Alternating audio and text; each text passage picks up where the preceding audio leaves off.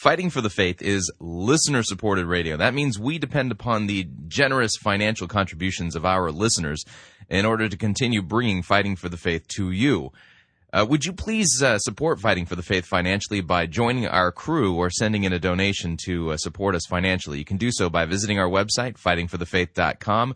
Click on the Join Our Crew button. That's a mere $6.95 a month. Or if you'd like to make a flat contribution, you can do so by clicking on the Donate button or making your gift payable to Fighting for the Faith and sending it to Post Office Box 508, Fishers, Indiana, zip code 46038. Thank you for your support.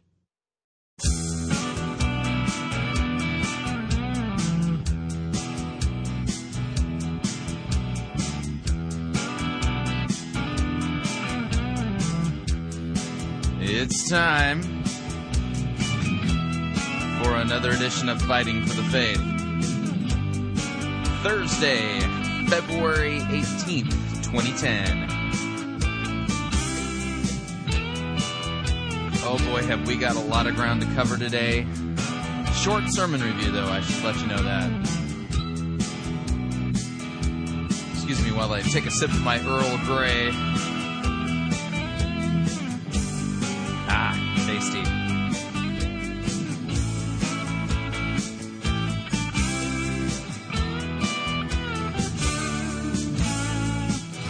Thank you for tuning in. You're listening to Fighting for the Faith. My name is Chris Roseborough, and I am your servant in Jesus Christ, and this is the program that dishes up a daily dose of biblical discernment, the goal of which is to help you to think biblically, to help you to think critically, and to compare what people are saying in the name of God to the Word of God. Just no shortage of crazy things being said out there, and right now we are in the middle of a Category 5 heresy hurricane, thanks to Brian McLaren and the publication of his latest book, A New Kind of Christianity. So, of course, we'll be talking a little bit about that today. You know what? We've got so much ground to cover. I think I'm just going to dive right into it. I do happen to have at my disposal here a very nice, large, warm glass of, mug of Earl Grey tea. It goes really good on a cold, wintry day. Yep, still a lot of snow out there. Anyway, so keep you posted on that. Okay, today's edition, we're going to just dive right into it. Let's talk about what we're going to talk about, and then we'll talk about it. Yeah, that's not how that works. I've written a new piece today, kind of in light of yesterday's program. I did a segment yesterday asking the question, who's responsible for unleashing the emergent church virus on the church? And the answer to the question was, the Druckerites, those who basically were the disciples of Peter Drucker. That would be Rick Warren, Bob Buford, and Bill Hybels. They're mainly responsible for this whole thing. And so as of today, you're basically working off of the fact that Peter Drucker is a business guru, or was a business guru. We don't want to, he's the guy who came up with the concept of knowledge workers and things like that. And when I was doing my MBA at Pepperdine, you couldn't take a class without running into Peter Drucker. Anyway, since this is all kind of in business way of thinking, and since Rick Warren, Bill Hybels, and Peter Drucker are primarily responsible for changing the way we do church, or changing the leadership model of a pastor, if you would, from being a humble shepherd of God's flock to the vision-casting CEO. I've decided that we're going to go with the business theme on this, and I'm calling on the Druckerites to issue a safety recall for their defective product known as the emergent church. So we'll be talking about that today. And then we're going to segue into that, since we're talking about the emergent church, I'm going to play a little bit of audio from a recent interview over the weekend that Brian McLaren did on a program entitled State of Belief, and he was on there with the Reverend Dr. Welton Gaddy, and we're going to just play a couple of minutes of that, and then I'm going to segue from McLaren into reading an article from an old magazine that used to be published, '60s, '70s, entitled Present Truth Magazine. And their archives are still out there on the internet. And the name of the article is entitled Hermeneutics. I'm going to read a portion of, in fact, probably most of this article, because I think it's very important for all of us.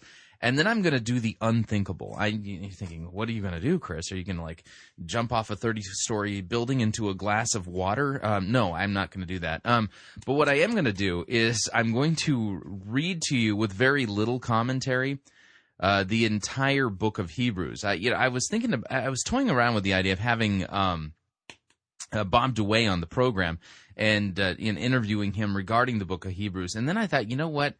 I think it would actually be better, rather than talking about the book of Hebrews, I'm just going to, in one setting, there might be a commercial break in the middle of it, but I'm going to just read to you the 13 chapters of the book of Hebrews, and basically compare and contrast the claims that you heard McLaren, that you will hear McLaren make on the State of Belief program, to just the plain, simple text of the book of Hebrews. Real simple. And then for the finish off the program today, our sermon review is a good sermon. It comes to us via Holy Trinity Lutheran Church in Hacienda Heights, California.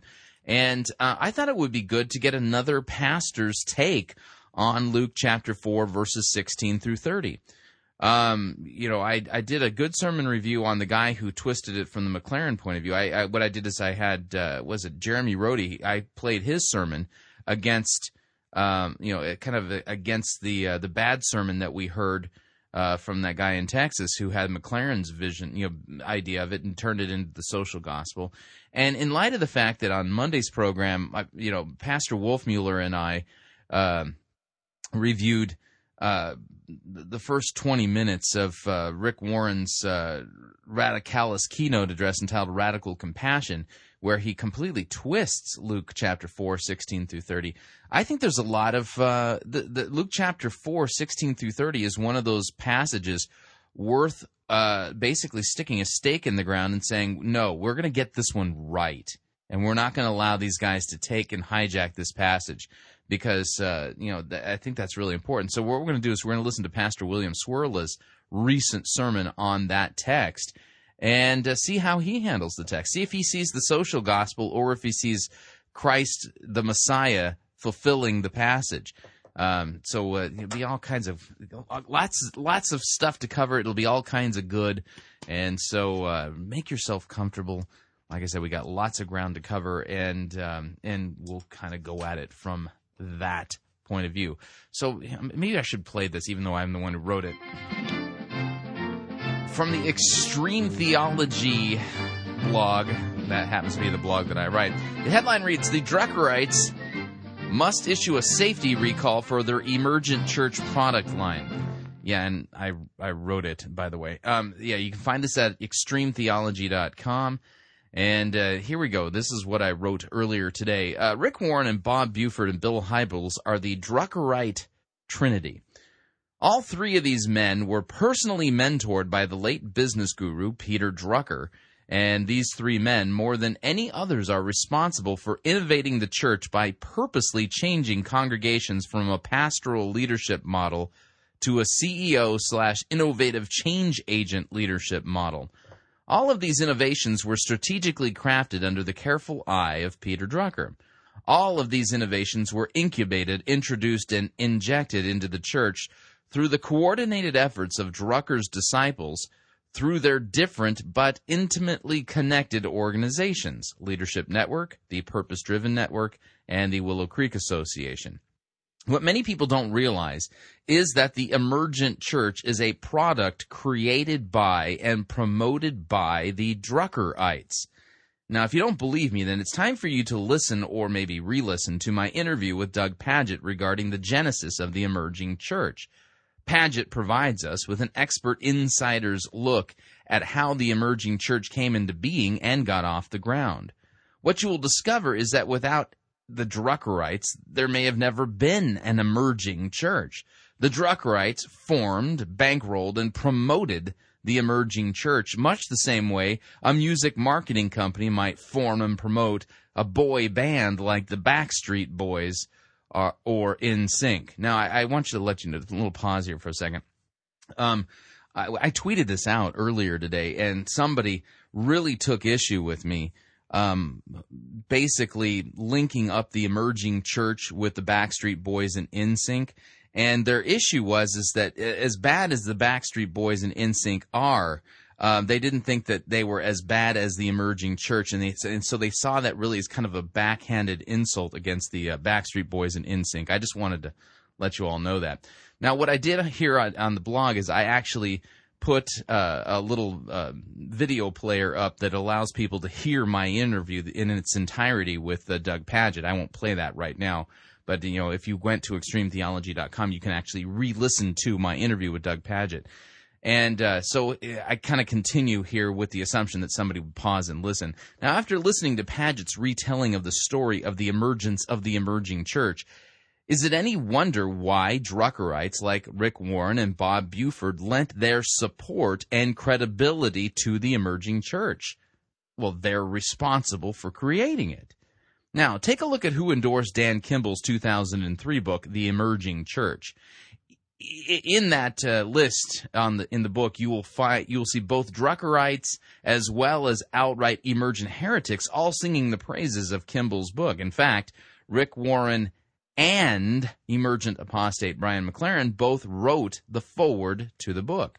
And what I did there at the site is I actually, since I own a copy of Kimball's book, I scanned the cover as well as the first 9 pages of the book, and basically put it in a PDF file. And I used a service called Scribd, which gives you the ability to upload a PDF file, and then you can embed that PDF file kind of like a YouTube video on your blog. And so I've embedded that particular document there for people to see, and they can read Rick Warren's foreword to Dan Kimball's book on the emerging church, and also take a look at the entire list of people who endorse Dan Kimball's book.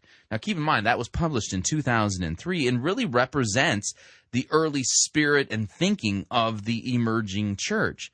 The problem was already back then, McLaren was a heretic, and he was engaging in deconstructing, the Christian faith as we know it.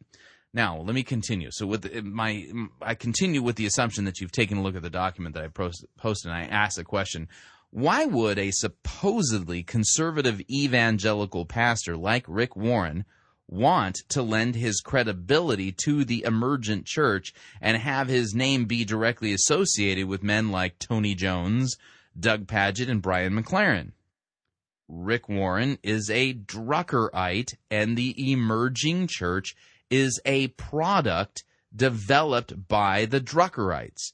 Rick Warren is, in fact, one of the fathers of the emerging church. That's why he lent his name and credibility to the product. What's also patently clear is that when the Druckerites spend time and money developing new church business products, they spend zero time and money on quality control. Sadly, the Druckerites are so enamored with innovation that they have no systems in place to vet out false teachers and heretics. As a result, Druckerite products may in fact pose a severe safety risk to the church. Case in point, I have been saying for almost 5 years now that Brian McLaren is a heretic and a dangerous postmodern liberal. Yet, McLaren has written articles that have been featured at Rick Warren's pastors.com website. Rick Warren lent his credibility and endorsement to the emerging church movement without even so much as a hint that he had any concerns about the troubling doctrine and theology of its leaders.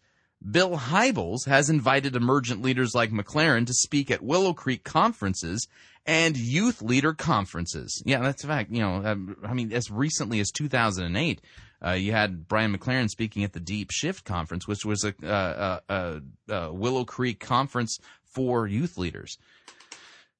And Bob Buford's Leadership Network has been promoting and selling McLaren's book for years on the Leadership Network website. Now, what does this prove? it shows that there is absolutely zero doctrinal and theological oversight when it comes to the Druckerites and the products that they develop. In light of the fact that Brian McLaren has finally decided to come clean and lay his theological cards on the table in his new book, A New Kind of Christianity, and in light of the fact that McLaren has finally admitted that those of us who've been saying that he denies the fall of man, hell, Christ's penal substitutionary atonement, the inerrancy and authority of Scripture, and Christ's return in glory to judge both the living and the dead were right all along. That's right, I've been right all along. In light of that, I'm calling on the Druckerites, Rick Warren, Bob Buford, and Bill Hybels to issue a safety recall for the entire Emerging Church product line.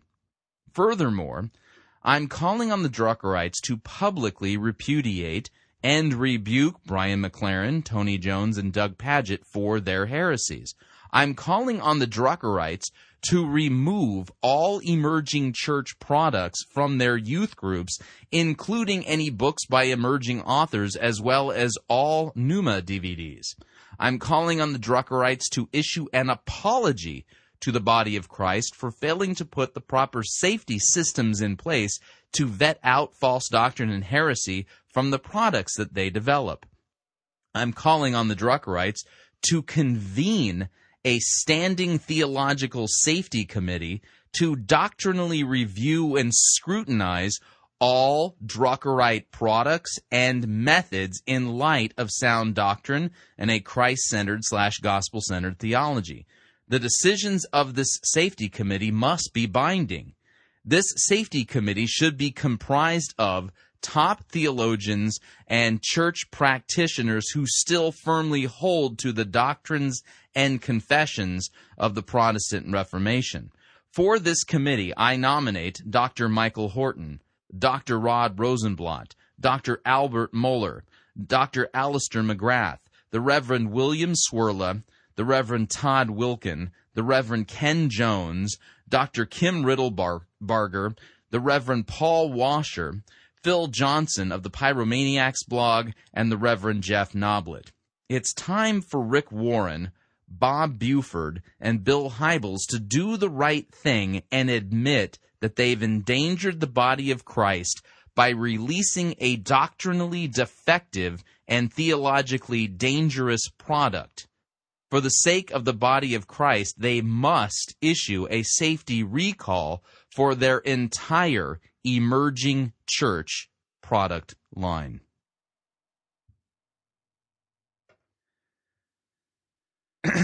Now, those of you who think I'm just engaging in hyperbole, no, I actually mean this. I actually mean it. This is exactly what needs to happen. What we've learned now, since we know that the Druckerites are responsible for bankrolling and creating and funding and starting up this whole Emerging Church product, and that we now know that it is absolutely from the beginning was theologically flawed, and we now know that it's not safe, their product line is not safe for the body of Christ.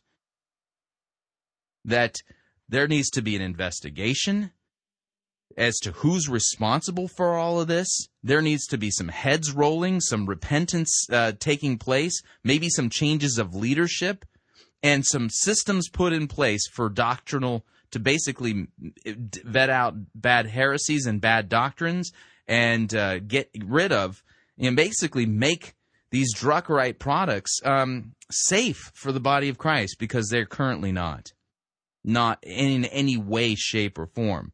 And, the fact that they've biffed it this badly on their Emerging Church product pretty much tells me that they can't be trusted with any of their other products.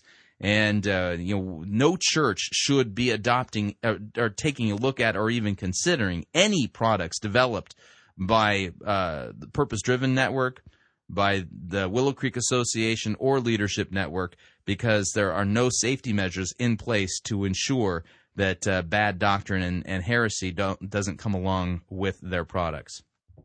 Okay. Now, moving along to our next segment, since we're talking about Brian McLaren, I'd like to play for you a little bit of audio from Brian McLaren's recent appearance. I think it was over this past weekend on the State of Belief radio program. Now, I'm not going to play the entire thing. I'm just going to play a little bit of it so that you can kind of hear a little bit more of the rhetoric that Brian McLaren is now engaging in as he promotes his new book. So basically, think of it this way. This is a radio appearance designed to help, bolster sales, of his book. And, the guy that is interviewing him, hang on a second here. Let's see if I got this guy's info in front of me. Yeah, here we go. His the host of State of Belief is the Reverend Dr. C. Welton Gaddy. He leads the national nonpartisan grassroots and educational organizations, the Interfaith Alliance and the Interfaith Alliance Foundation. An ecumenicist, okay, and he serves as the pastor for preaching and worship at Northminster Baptist Church in Monroe, Louisiana, and he's one of 20 international religious leaders on the Council of 100 Leaders, a group created by the World Economic Forum to improve dialogue and understanding between the Western and Islamic worlds. Okay, so there you go. That's who's interviewing him, and so I want you to listen carefully, and then what we're going to do is we'll springboard from this portion of the program today in listening to to Brian McLaren. And I'm going to read to you part of a great article that kind of outlines some basic hermeneutical principles, stuff that I've been saying on the program for a little while now, but it's nice to get get a different point of view on it. And then I'm going to do the unthinkable. I'm going to actually read for you the entire book of Hebrews, by way of contrast to what you're hearing McLaren say. So stay tuned. Lots of stuff to go on. But here's Brian McLaren on the the State of Belief program. Your book begins with a realization that you shared with others in different Christian communities. You say you all agreed that something isn't working in the way we're doing Christianity anymore. What brought you to that conclusion? Well, I suppose a number of things. The strongest would be my own experience as a pastor. When I would sit across the table with someone, across the desk from someone who had begun visiting my church, and they would begin asking me their questions, and I would think about the kind of answers that I had been taught or had been given myself when I asked questions. I just realized something wasn't matching up, I didn't have good answers to a lot of the good questions that were being raised. Well, I want to get into the details of some of the 10 questions that you pose in the book, but first... I want to point something out here. So he's talking about his experience as a pastor. People would come to church and they would meet with him and ask him really good questions, and he didn't have good answers. And so that means the solution that he needed to come up with was completely jettisoning Orthodox Christianity and building a Christianity from the ground up? Does this make any sense to you at all? Doesn't make any sense to me. First, I have to point out that we're talking about very large questions here, questions about the nature of God, the message of the gospel, and it makes me think that you're saying that Christians basically need to go back to the drawing board and ask, what do we believe? Is that a fair assessment? Okay, now that's a great question, and I think that's a fair question to be asking Brian McLaren. Because, again, remember yesterday's Challies, was it yesterday or the day before, when Challies took off the gloves? Challies... makes it really clear, and I'm almost done with the book now. McLaren denies the doctrine of hell, denies the fall. And man didn't fall, he ascended. He denies the doctrine of hell, he denies the fall. He denies the penal substitutionary atonement. He denies the authority of Scripture. He basically denies the inerrancy of Scripture.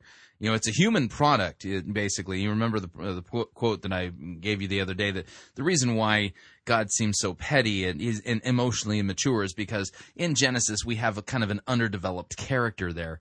And he denies Christ's return in glory to judge the living and the dead. Basically, he holds to, the proper description here is neo-Hegelian panentheistic universalism. That's really what McLaren is basically saying we need to change Christianity to, okay?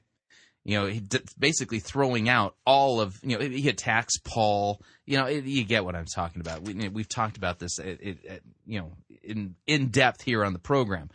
So Welton here kind of picks up on the fact that, boy, it sure sounds like what we need to do is just kind of scrape not the foundation clean. He wants to completely eliminate the foundation itself, raise the building, take out the ball, smash everything down, and rebuild from the ground up. But then, you know, take some pieces of furniture from the 2,000 years of historic Christianity, and, you know, maybe some of the, you know, and, you know, some ornaments of that, and put them in places in the new building that he's constructed that we can look at them and admire them, you know. But, you know, he doesn't want a Christianity built on the foundation of man's fall into sin and Christ's redemptive work on the cross for our sins, and that God is going to return in glory to judge the living and the dead, and that some people will actually go to hell and others will spend an eternity with him, with God in heaven. He hates that narrative and calls it the Greco-Roman narrative, and he couldn't be farther from the truth. That is not a Greco-Roman narrative by any stretch of the imagination. But anyway, let's hear what Brian McLaren has to say about this. Yeah, I think it is a fair assessment. I mean, on the one hand, I'm not recommending. Hang on, did you hear that? Hey, let me back up and rewind, and he let you hear the question again, and then just hear his initial response. Because again, McLaren is a master of doublespeak. We're talking about very large questions here, questions about the nature of God, the message of the gospel, and it makes me think that you're saying that Christians basically need to go back to the drawing board and ask, what do we believe? Is that a fair assessment? Yeah, I think it is a fair assessment. Yep, he admits it. Let's continue. I mean, on the one hand, I'm not recommending that we hop, skip, and jump over 2,000 years of church history and just ignore all of that and go back to the Bible and now we'll get it all right and fix it all up. I don't want to leave anything behind. I want to learn from all of our history. Yeah, but I want to reject it. We want to reject it, but we want to learn from it. But I do think we've got a number of reasons these days to say, well, let's go back and try to get a fresh vision of what Jesus really was about. And a fresh vision of what Jesus... We need a fresh vision. What about an accurate one? I mean, people have fresh visions of Jesus all the time, and usually the fresh ones are the false ones. What about an accurate? And let's look back at our history and see not only the great heroes and the great breakthroughs and the great resources that have come from our faith, but let's also be honest about some of those more painful things, some of the moral failures of our history, and let's try to learn from those mistakes as well. Yeah, so because we've had moral failures, we have to completely jettison the Orthodox historic Christian faith. You know, see, because Christians, you know, some Christians were on the wrong side of slavery. We had to jettison, you know, because there were Christians down in, you know, in the South who owned black slaves. They were on the wrong side of history here, and they were using the Bible to justify their immoral behavior, and therefore we got to jettison the Bible. You see, there were Christians who went on crusades and killed Muslims. So we got to completely jettison the Bible. That's got to go. Well, you begin with the narrative of the Bible itself. Many Christians and probably non-Christians believe the Bible to begin with what we call the fall, when Adam and Eve ate the fruit in the Garden of Eden. Some people say it was an apple. The human race then is condemned to a life of suffering because of that original sin, which in some way influences people even today. Those who repent end up in heaven. Those who aren't, quote, saved end up in hell. But I don't think that's the narrative as you see it, is it? Well, that's the narrative I was taught.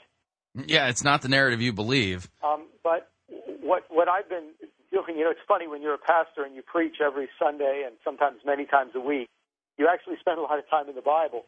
And what I began to feel was that...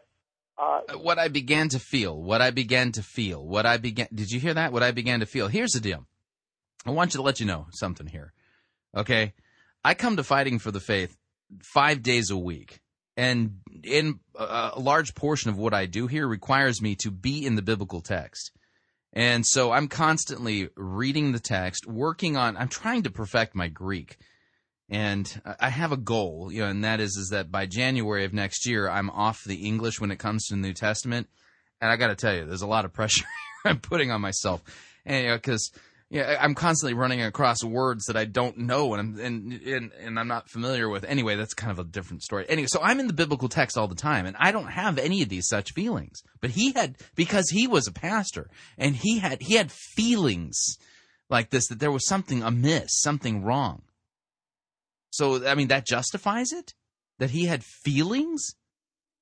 Just had a sneaking suspicion. I wasn't the only one, but I was, you know, one of the revolutionary guys who was really thinking, man, there's something wrong with this whole idea of sin, the fall, Christ's penal substitutionary atonement, his coming again with glory to judge the living and the dead, you know, hell and things like that. Man, you know, I had a feeling that this wasn't right.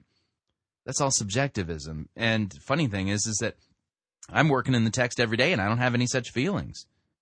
In fact, the more I work with the text and the more I look at it objectively, apart from my feelings, I get feelings that come from it. The more I'm convinced that Jesus is exactly who he claimed to be. I mean, this is an amazing book that could not possibly have been written by humans. Anyway, just, you know.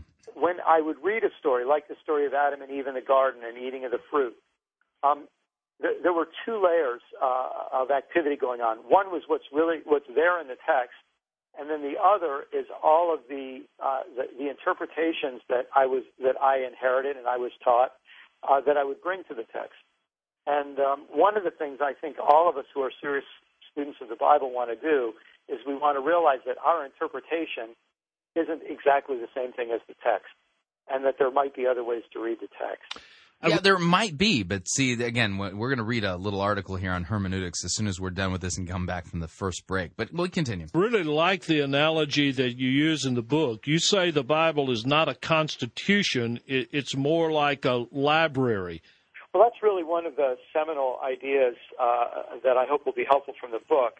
A lot of us have been taught to read the Bible as if it were a constitution, and it's not surprising we would do that. We live in constitutional democracies, and constitutions are very sacred to us in the political realm, and so it's no surprise we pay the Bible a compliment by treating it as if it were a constitution. I mean, listen to the pious talk. Isn't it great that we pay the Bible a compliment by thinking it's a constitution? You know, the funny thing is that this idea that the Bible is authoritative and binding. Authoritative and binding predates the Constitution by millennia. Okay? Let me just give you one example of a text. Hang on a second here. I've got to pull something out of my computer. Oh, hang on a second here. This is one of the texts that I'm teaching on doctrinal theology, and I'm in Acts chapter 18, verses 24 through 28. I just want to point something out to you here. I mean, hang on. If you have your Bible with you, turn to Acts chapter 18, and what we're going to do here is this is what I call the theologian's text. That kind of gives you some really great ways of looking at it, at the job of a theologian. Now, listen carefully. Okay. He's saying it's a library. You know, it's a library. It kind of shows us. You know, we can research and see how different questions were dealt with and. In different eras as people experienced God, rather than constitution. See if this is constitution talk to you or library talk. Acts chapter 18, verse 24. Now a Jew named Apollos, a native of Alexandria, came to Ephesus, and he was an eloquent man, competent in the Scriptures.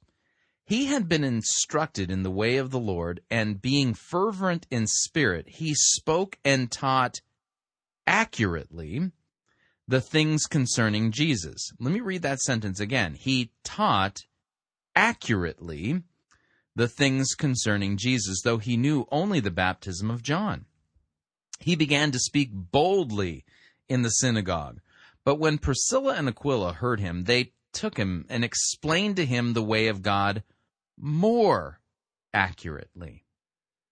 And when he wished to cross to Achaia, the brothers encouraged him and wrote to the disciples to welcome him. And when he arrived, he greatly helped those who through grace had believed, for he powerfully refuted the Jews in public, showing by the Scriptures that Jesus was the Christ.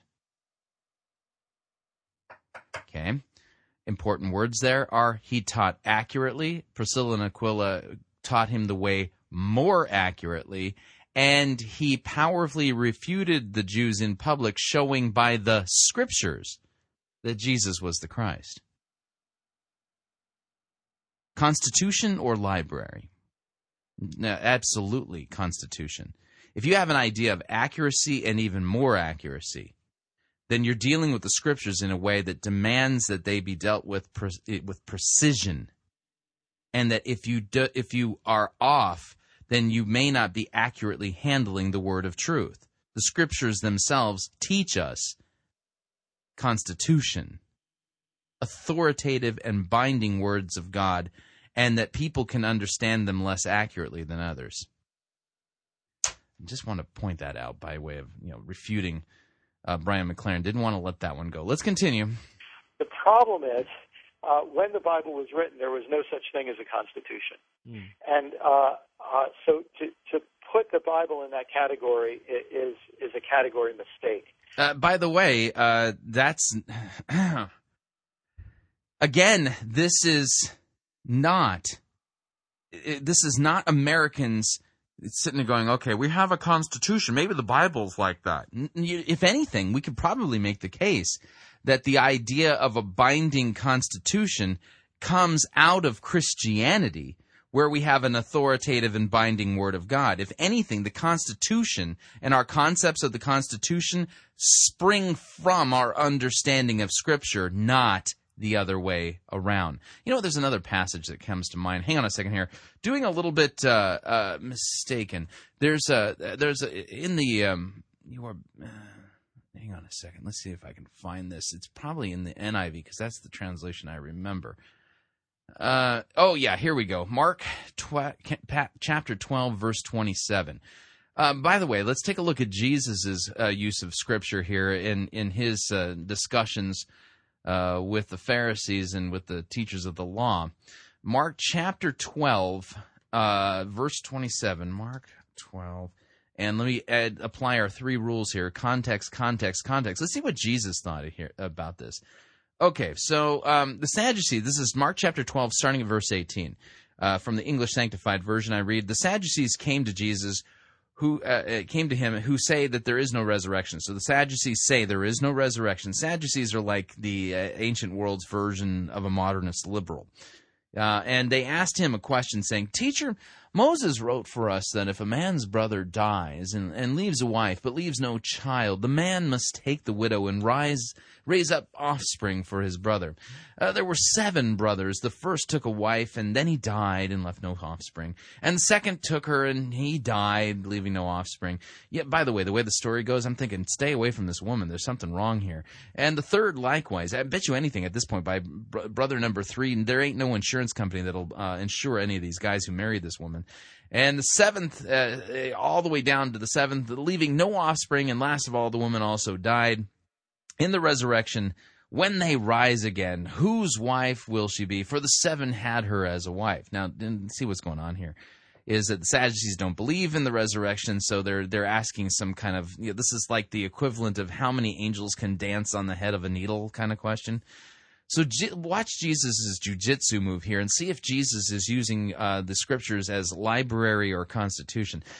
Jesus said to them, is this not the reason that you are wrong, because you know neither the Scriptures nor the power of God? For when they rise from the dead, they neither marry nor are given in marriage, but are like the angels in heaven. And as for the dead being raised, Have you not read in the book of Moses, in the passage about the bush, how God spoke to him saying, I am the God of Abraham, the God of Isaac, and the God of Jacob. He is not the God of the dead, but he's the God of the living. You are quite wrong. Yeah, I wonder how Jesus was using the scriptures there. Anyway, let's continue with McLaren. And what I found to be a much more respectful way of understanding the Bible is to let the Bible be what it is, a collection of documents written by something like 40 people over a couple thousand, well, from many centuries to millennia, depending on the scholarship you follow. But so in that way, it ends up being a library. And for us as Christians, we believe it's a unique library. In fact, we use the highest language we can use to describe it. No, he doesn't. He doesn't use the highest language he can use because it's not authoritative, inerrant, and inspired, and binding. We want to use high language of it, though. You know, it's inspired. It's an inspired library. That's about as high of a language as I want to use for it. We believe it's an inspired library. But the purpose of a library is different from the purpose of a constitution. And one simple way to say it is a constitution tries to remove all debate and to just present one clear interpretation. And even trying to do that, of course, constitutional lawyers have a lot of arguments. But a library... And notice the historical anachronism here. ...tries to preserve key arguments. It tries to preserve different voices in the conversation that goes on in a culture. Mm-hmm. And when we allow the Bible to be read that way, suddenly it becomes, to me, a lot more dramatic. Suddenly it becomes a lot less binding, and we can now bless homosexuality. And I think we feel we're being more fair to the Bible itself. My guest is Brian McLaren. We're talking... All right, so there's Brian McLaren, and I thought that I would play that for you because, again, you need to be hearing what this guy's saying, and you need to know where to go in the Bible to refute this man. So when we come back from our first break, our breaks are going to be all over the place today. When we come back, I'm going to read an article on hermeneutics from the Volume 12 of the Present Truth Magazine. I think is fantastic. That helps make this point. And then I'm going to do the unthinkable. I'm just going to read for you the book of Hebrews. All 13 chapters. 13 chapters. And I'm not going to comment very much. I'm just going to let the text speak for itself and see if the text itself teaches that Christ was our penal substitute, that Christ died for our sins, that some go to hell and there's an eternal fire. We're going to let the book of Hebrews, and tell me this isn't, basically the book of Hebrews goes to great pains to interpret the Old Testament in light of Jesus Christ. And so that's what we're going to do as part of the next segment. And then we have a short sermon review today from Pastor William Cwirla that we will get to sometime in the second hour. Now, if you'd like to email me regarding anything you've heard on this edition or any previous editions of Fighting for the Faith, you can do so. My email address is talkback@fightingforthefaith.com. Or you can ask to be my friend on Facebook. It's facebook.com/piratechristian. Or you can follow me on Twitter. My name there, Pirate Christian. We'll be right back.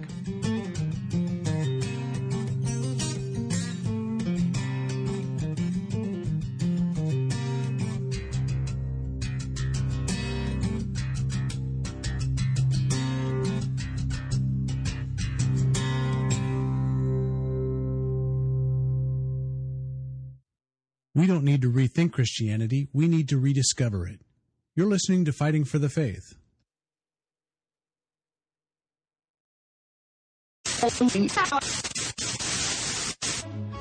You're listening to Pirate Christian Radio. We'll be taking your false doctrine now.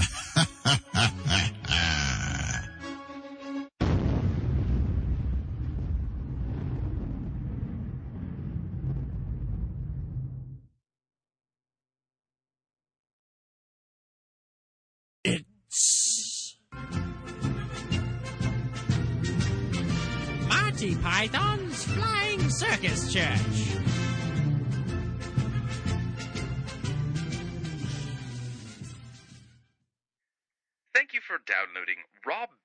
Lectio Divina.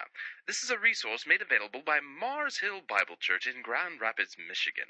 Lectio Divina is an ancient spiritual practice from the Christian monastic tradition, and in Lectio Divina we seek to experience the presence of God through reading and listening, prayer, meditation, and contemplation. Lectio Divina can be done as an individual or a group. Are you ready to begin? Yes, I guess I am. All right. Begin by choosing a section of Scripture that you would like to read and pray. You can choose the text randomly or use a liturgical book like the Book of Common Prayer. Try not to set a goal for how much content you will cover. The goal is to listen for and experience God and His presence. I guess I'll go randomly then. Eeny, meeny, miny, mo. Catch a Scripture by its toe. If it's gospel, let it go. Eeny, meeny, miny, mo.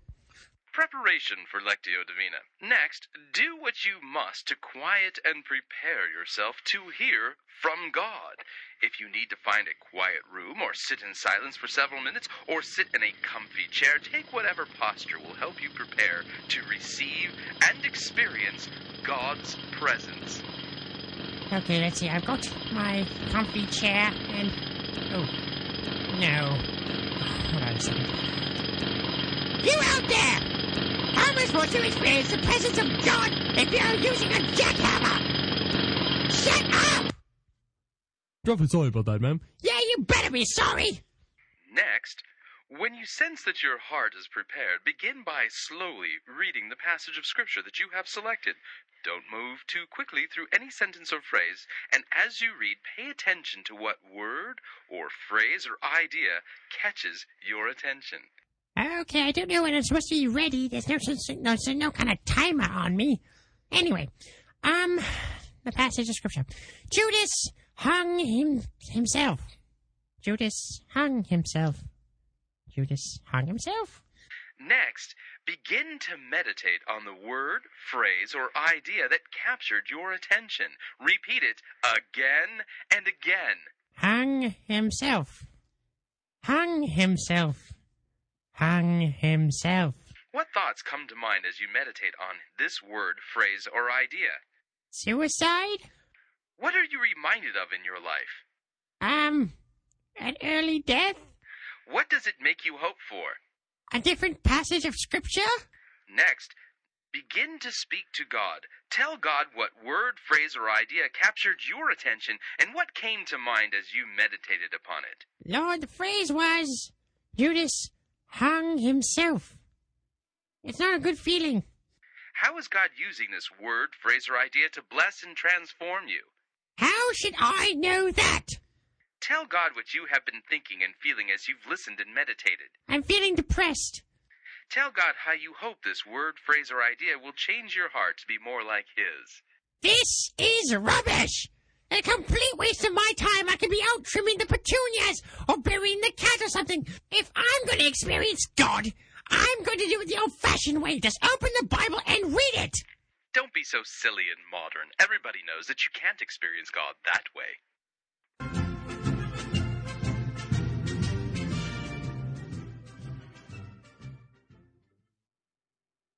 Hi, Chris Roseborough here to talk to you about auto insurance. As the father of two teenage drivers, I know how expensive auto insurance can be. But as expensive as auto insurance is, it's nothing compared to the cost of not having it when you need it. That's why I'm excited to have Allstate Insurance as one of Pirate Christian Radio's featured advertisers. Did you know that drivers who switched to Allstate saved an average of $396 per year compared to what they were paying other companies? Now, I don't know about you, but I think $396 is a lot of money in these tough economic times. Why don't you give Allstate a call and see how much they can save you? You can reach them toll-free at 877-246-1511. Again, that's 877-246-1511. The good folks at Allstate will be happy to give you a free quote over the phone. And remember, you're in good hands with Allstate.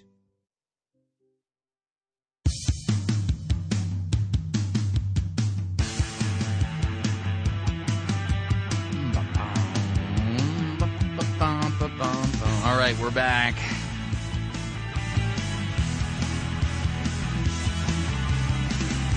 warning, emergent false doctrine critiqued and refuted daily here at Fighting for the Faith.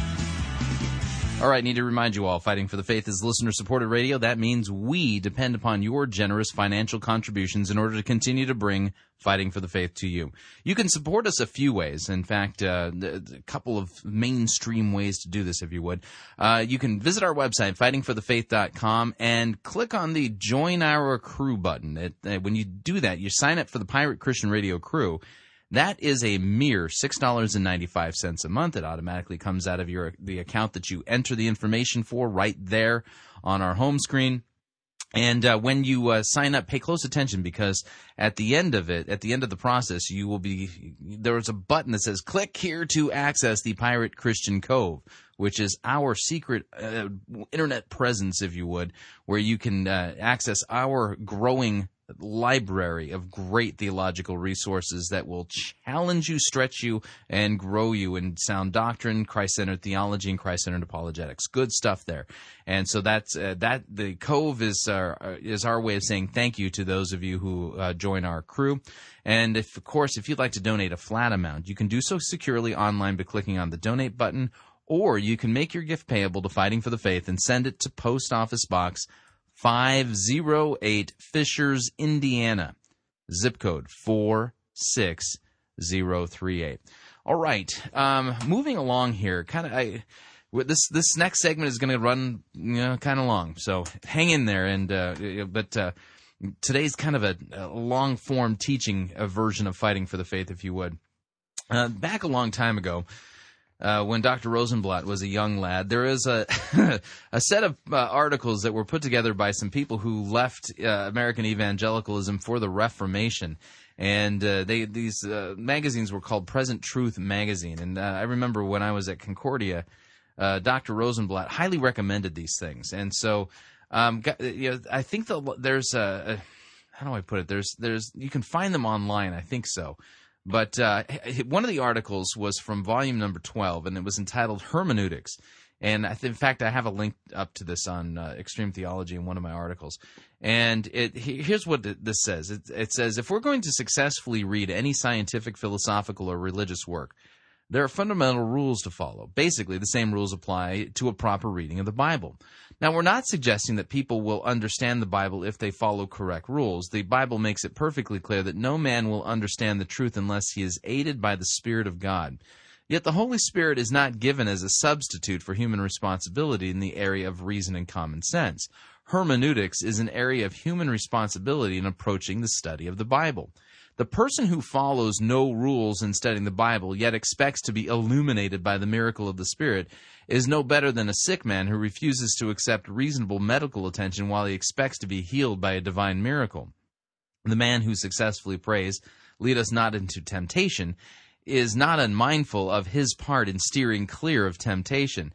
And the man who intelligently prays, "Lord, give me thy Spirit to teach me the truth in thy word," will not ignore his duty to search the word with diligence and discretion.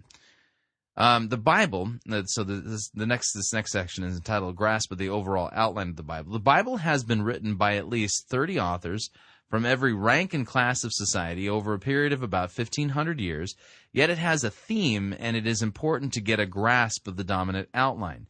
It commences with the creation, the fall of man, and the intimation of divine intervention for the sinful race. We find that in Genesis chapter 3, verse 15. That's also the passage that gives us the proto-gospel, where it says that that the promised one will crush the head of the serpent, and the serpent will bite his heel.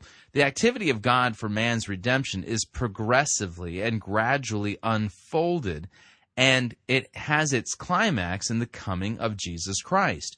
One of the greatest events in sacred history was the covenant or promise which God made to Abraham. He was promised a seed through whom all the nations on earth would be blessed. As the drama of divine intervention unfolded, that seed turned out to be Jesus Christ. The significance of the Abrahamic covenant had to be progressively unfolded. Although Abraham obviously did not grasp the full significance of the blessing through the promised seed, it is clear that he knew it somehow pointed to the Redeemer to come, John 8:56. This much is clear. That's, by the way, John 8:56 talks about how Abraham looked forward to Christ, and he was glad.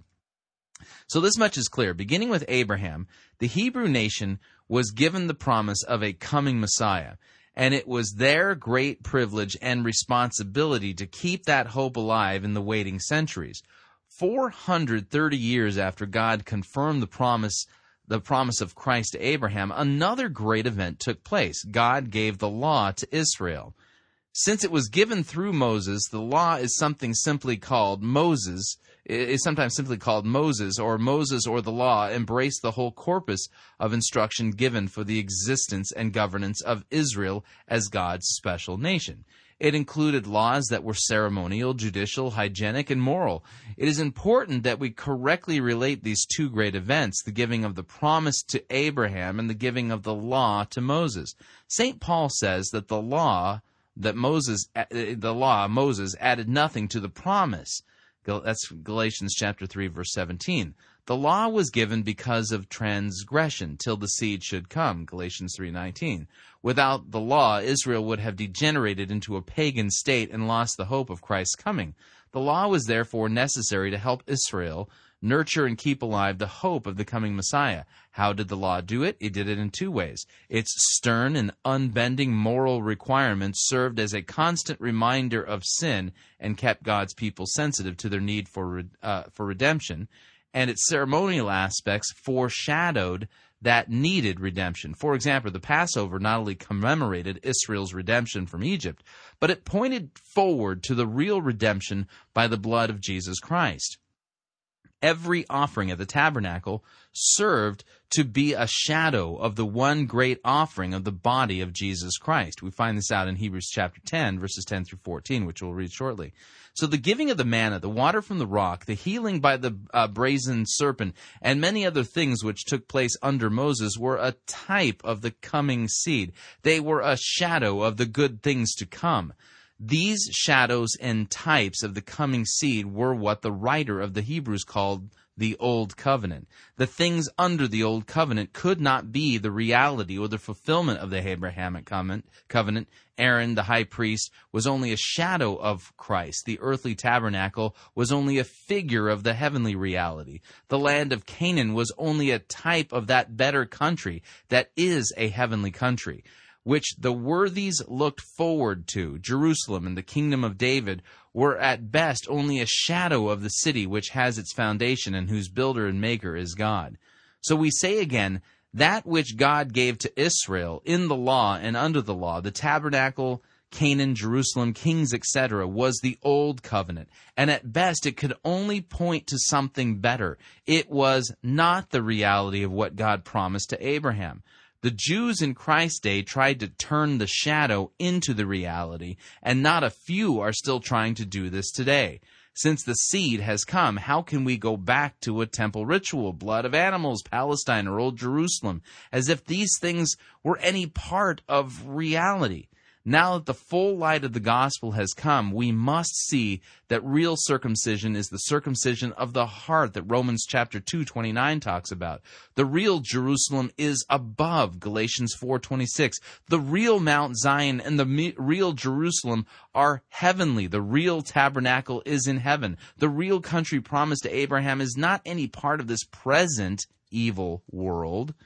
And the real children of Abraham are those who believe in Jesus Christ. Summarizing, the promise of Christ was given to Abraham. The law, or the Old Covenant, was given to help Israel keep the hope of Christ coming alive. The law was not the fulfillment of the promise, but a shadow that pointed forward to its realization. To take anything of the law, including Jerusalem and the land of Palestine, and call that the promise made to Abraham is to utterly miss the purpose of the law. When Christ finally came, the dispensation of law, Moses or the Old Covenant, had fulfilled its function in history. The blood of animals, feast days, the Jewish temple, Jerusalem, and the Holy Land had fulfilled their function, and any return to those things is now a denial of the reality brought to us by Jesus Christ. So let's get a firm grasp then of the general rules for interpreting the Bible.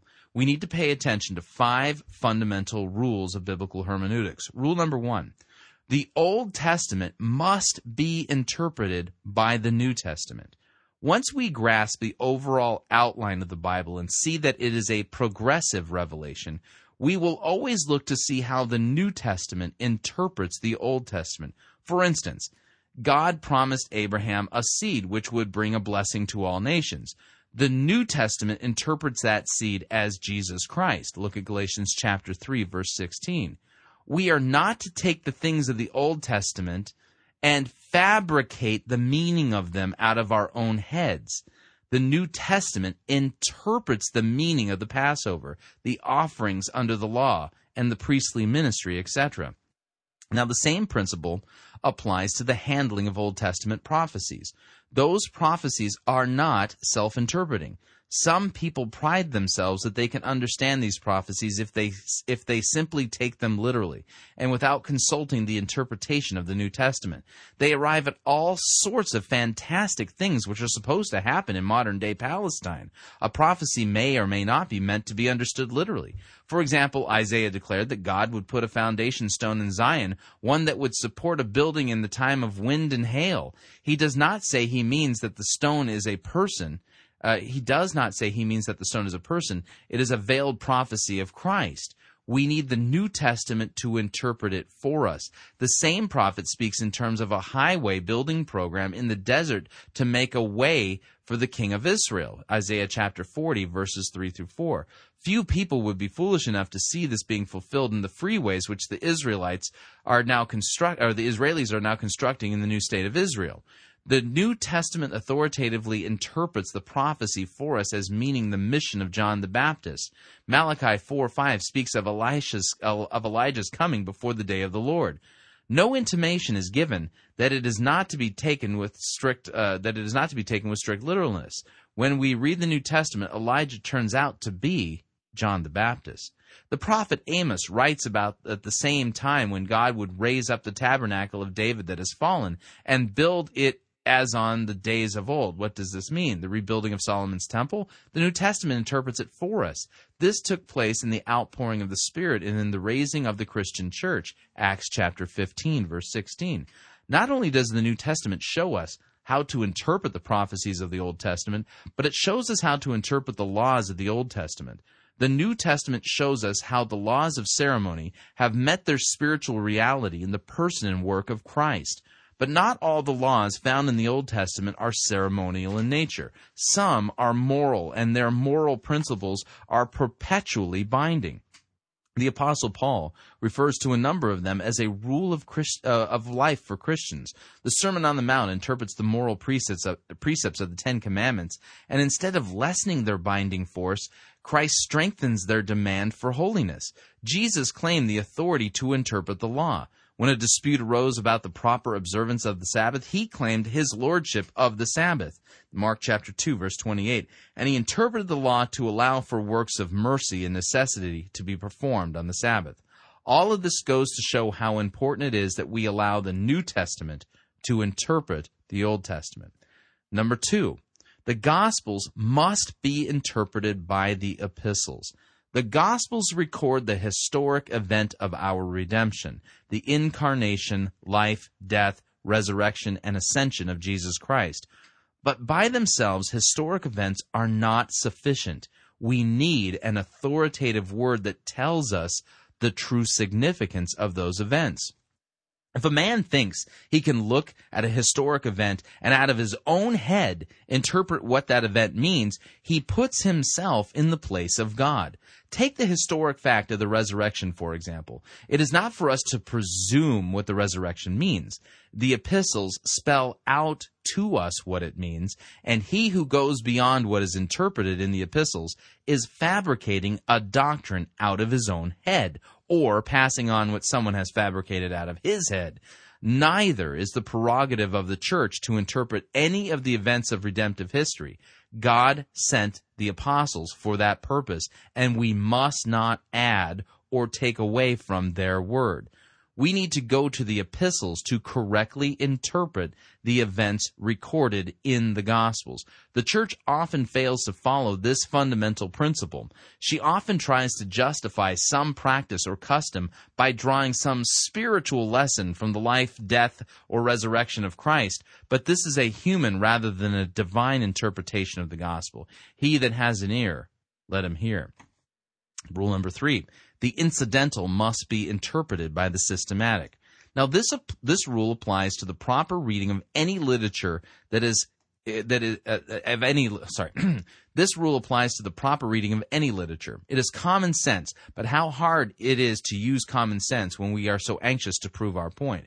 For example, the heart of all the Bible doctrine is the great doctrine of justification by grace for Christ's sake through faith. There are 2 books in the Bible, Romans and Galatians, which present this doctrine systematically, and they do it also in the perspective of sacred history, the promise to Abraham, the giving of the law, etc. Common sense should teach us to build our understanding about justification by going to the places where the subject and all the ramification of it are treated systematically. Now, there are places where Paul touches on justification incidentally, like in Titus chapter 3, verses 5 through 8. He is writing to a fellow minister and has no need to speak in detail. Some have used the incidental passage in Titus in an effort to substantiate the doctrine of justification of infused righteousness or inward renewal. Now let us grant the point that it is possible to get that idea out of Titus chapter 3, verses 5 through 8. Then there is the book of James, a wonderful place where some go to build a prima facie case for justification by works. Major heresies are often the result of turning minors into majors. 1 Corinthians chapter 15, Paul incidentally makes some reference to baptism for the dead, and most scholars will admit that Paul's meaning here is obscure. But the Mormons use this as the basis for a whole doctrine on baptism for the dead. And while we're talking about the dead, how hard it is for us humans to think rationally when we're governed sentimentally.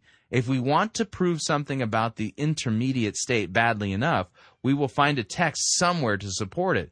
But the chances are that we will build a great edifice on an incidental passage. Rather, we should honestly go to where the subject is treated in a systematic way. Do not interpret the systematic passage in the light of the incidental one, but the incidental must be interpreted in light of the systematic.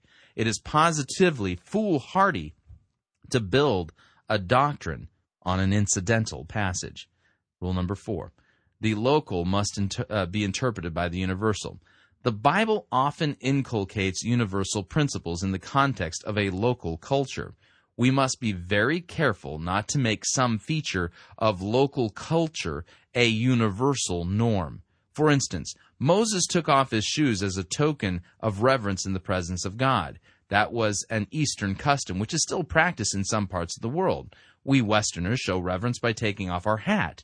Christian men would not think of going into church with their hat on, for this would show disrespect. But if we were associating with people of another culture, we might take our shoes off before entering the church. Paul commands us to greet the brethren with a holy kiss. A strict literalist might insist that this is a form of Christian fraternity and is still obligatory today, but most Christians understand it to mean that we should treat fellow Christians like blood brothers. Similar things may be said about Paul's instruction on the covering of head of women in churches and the length of a man's hair, advice to slaves, etc. We must not make the custom of a local culture a universal imperative. Number 5, the symbolic must be interpreted by the didactic. If we want to know something about the rapture question, we should not try to build a theory on passages that are written in a symbolic context. There are passages in 1 and 2 Thessalonians that speak on the matter of being, quote, caught up, and if these didactic passages are not interpreted in the light of some speculation from a symbolic passage, they are clear enough. Our doctrinal position should be established by a plain, thus saith the Lord, from a straightforward didactic passage. Then we should use this information to interpret a symbolic passage. If we do not do this, we might just as well follow those wild-eyed prophetic expositors who take their text from the Bible and preach from the newspapers. Conclusion, These rules of biblical interpretation are by no means exhaustive. Neither are they suggested as a magic formula to solve all problems and cause all Christians to see eye to eye. Obviously, differences of opinion will remain. Yet if these rules are honestly applied, they will prevent us from using arguments not entirely sound, and will perhaps help us to see the difference between pet theories and great testing truths. Again, we say these rules are not a substitute for the Holy Spirit, for without a conscious dependence upon his guidance and illumination, all is lost. But on the other hand, many good people need to be reminded that the Holy Spirit does not cancel the need for the human agent to use a sound and sensible approach to study the Bible. I think that's a great article. And what we're going to do right now is we're going to take our second break. When we come back, we're going to do a sermon review later on, and it's a short one. But when we come back, I'm going to read for you, in context, the entire book of Hebrews. Then I think it takes some of these basic ideas that we just read in this hermeneutics article. And when you listen then to the book of Hebrews, I want you to listen for whether or not the book of Hebrews, written by, which is considered to be an apostolic document, written there for us, how it interprets the Old Testament and points us to Christ. And so this is a book, an epistle that's firmly grounded in an understanding and an interpretation of the Old Testament, using this idea of progressive revelation. So we got that to look forward to when we come back. Now, if you'd like to email me regarding anything you've heard on this edition or any previous editions of Fighting for the Faith, you can do so. My email address is talkback@fightingforthefaith.com. Or you can ask to be my friend on Facebook. It's facebook.com/Pirate Christian. Or you can follow me on Twitter. My name there, Pirate Christian. We'll be right back.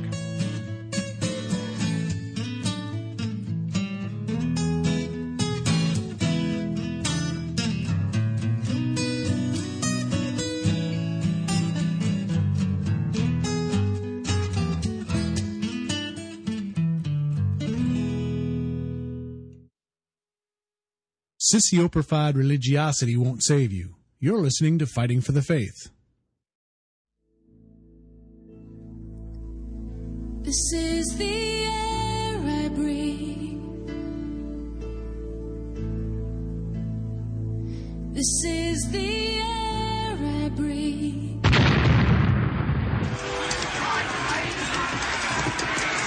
I've had enough of this sissy, pansy, turning for the written music you have the audacity to call worship. Men, put this entire girly praise band in the boo box. Let's wheel in the organ and get some real worship music underway.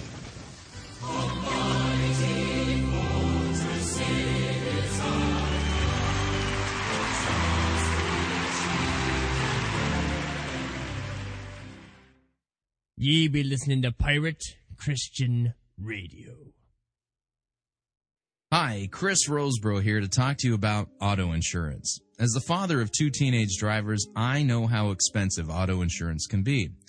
But as expensive as auto insurance is, it's nothing compared to the cost of not having it when you need it. That's why I'm excited to have Allstate Insurance as one of Pirate Christian Radio's featured advertisers. Did you know that drivers who switched to Allstate saved an average of $396 per year compared to what they were paying other companies? Now, I don't know about you, but I think $396 is a lot of money in these tough economic times. Why don't you give Allstate a call and see how much they can save you? You can reach them toll-free at 877-246-1511. Again, that's 877-246-1511. The good folks at Allstate will be happy to give you a free quote over the phone. And remember, you're in good hands with Allstate.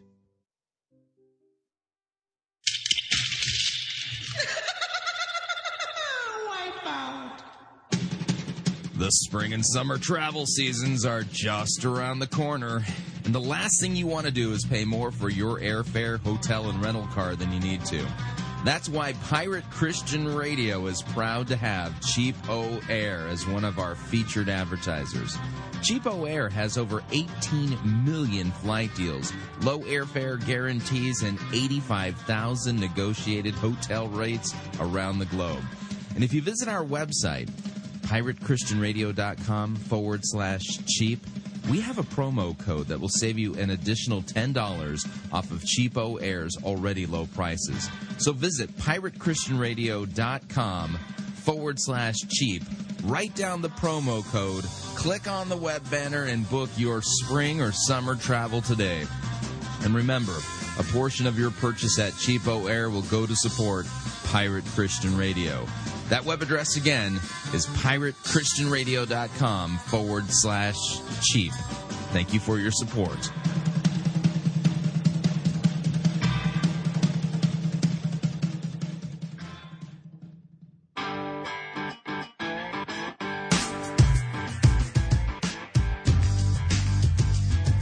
All right, we're back. Well into hour number two. That's the fun part about doing my show. Hard breaks are just kind of, you know, suggestions. I break all the rules when it comes to radio. You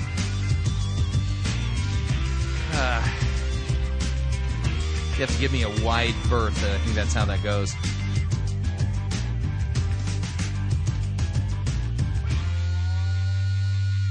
All right, as promised, this next segment, before we get into the sermon review, I'm going to read for you the entire book of Hebrews from the English Sanctified Version, and I'm not going to do a lot of commentary, okay? I think much of this is self-explanatory. What I want you to be listening for, in particular, salvation, is it for everybody? It was the inspired... author of the book of Hebrews? Was he a universalist? If we're saved, how are we saved?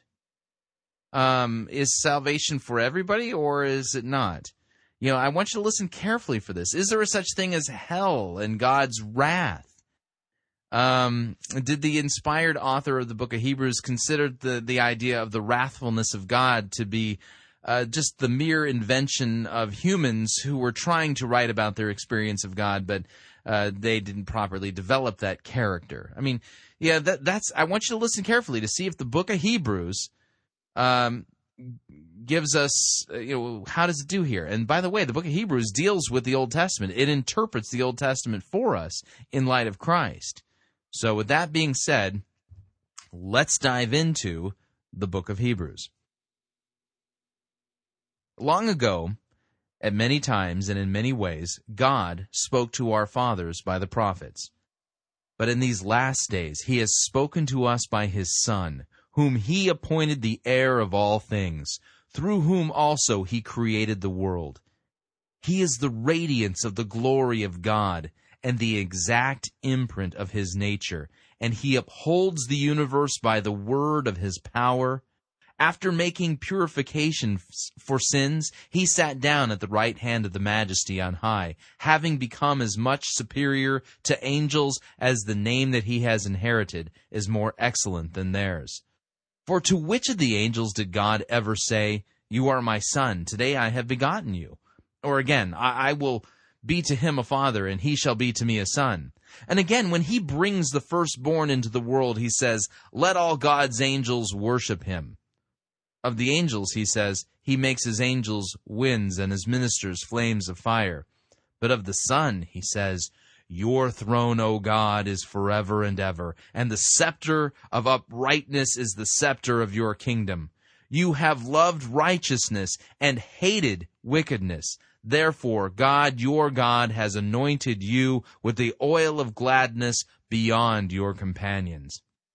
And you, Lord, laid the foundation of the earth in the beginning, and the heavens are the work of your hands. They will perish, but you remain. They will all wear out like a garment. Like a robe you will roll them up. Like a garment they will be changed. But you are the same, and your years will have no end." And to which of the angels has he ever said, "Sit at my right hand until I make your enemies a footstool for your feet"? Are they not all ministering spirits sent out to serve for the sake of those who are to inherit salvation? Therefore, we must pay closer attention to what we have heard, lest we drift away from it. For since the message declared by angels proved to be reliable, and every transgression or disobedience received a just retribution, how shall we escape if we neglect such a great salvation? It was declared at first by the Lord, and it was attested to us by those who heard, while God also bore witness by signs and wonders and various miracles and by gifts of the Holy Spirit distributed according to his will. Now, it was not to angels that God subjected the world to come of which we are speaking. It has been testified somewhere, "What is man that you are mindful of him, or the son of man that you care for him? You made him a little while lower than the angels. You have crowned him with glory and honor, putting everything in subjection under his feet." Now, in putting everything in subjection to him, he left nothing outside of his control. At present, we do not yet see everything in subjection to him, but we see him. For a little while he was made lower than the angels, namely Jesus, crowned with glory and honor because of the suffering of death, so that by the grace of God he might taste death for everyone. For it was fitting that he, for whom and by whom all things exist, in bringing many sons to glory, should make the founder of their salvation perfect through suffering. For he who sanctifies and those who are sanctified all have one source, that is, he is not ashamed to call them brothers, saying, "I will tell of your name to my brothers in the midst of the congregation. I will sing your praise." And again, "I will put my trust in him." And again, "Behold, I and the children of God he has given me."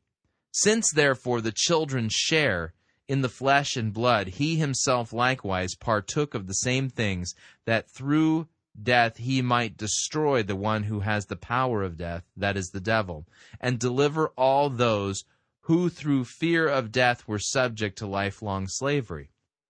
For surely it is not angels that he helps, but he helps the offspring of Abraham. Therefore he had to be made like his brothers in every respect, so that he might become a merciful and a faithful high priest in the service of God, to make propitiation for the sins of the people. For because he himself has suffered when tempted, he is able to help those who are being tempted. Therefore, holy brothers, you who share a heavenly calling, consider Jesus the apostle and high priest of our confession, who was faithful to him who appointed him, just as Moses also was faithful in all God's house.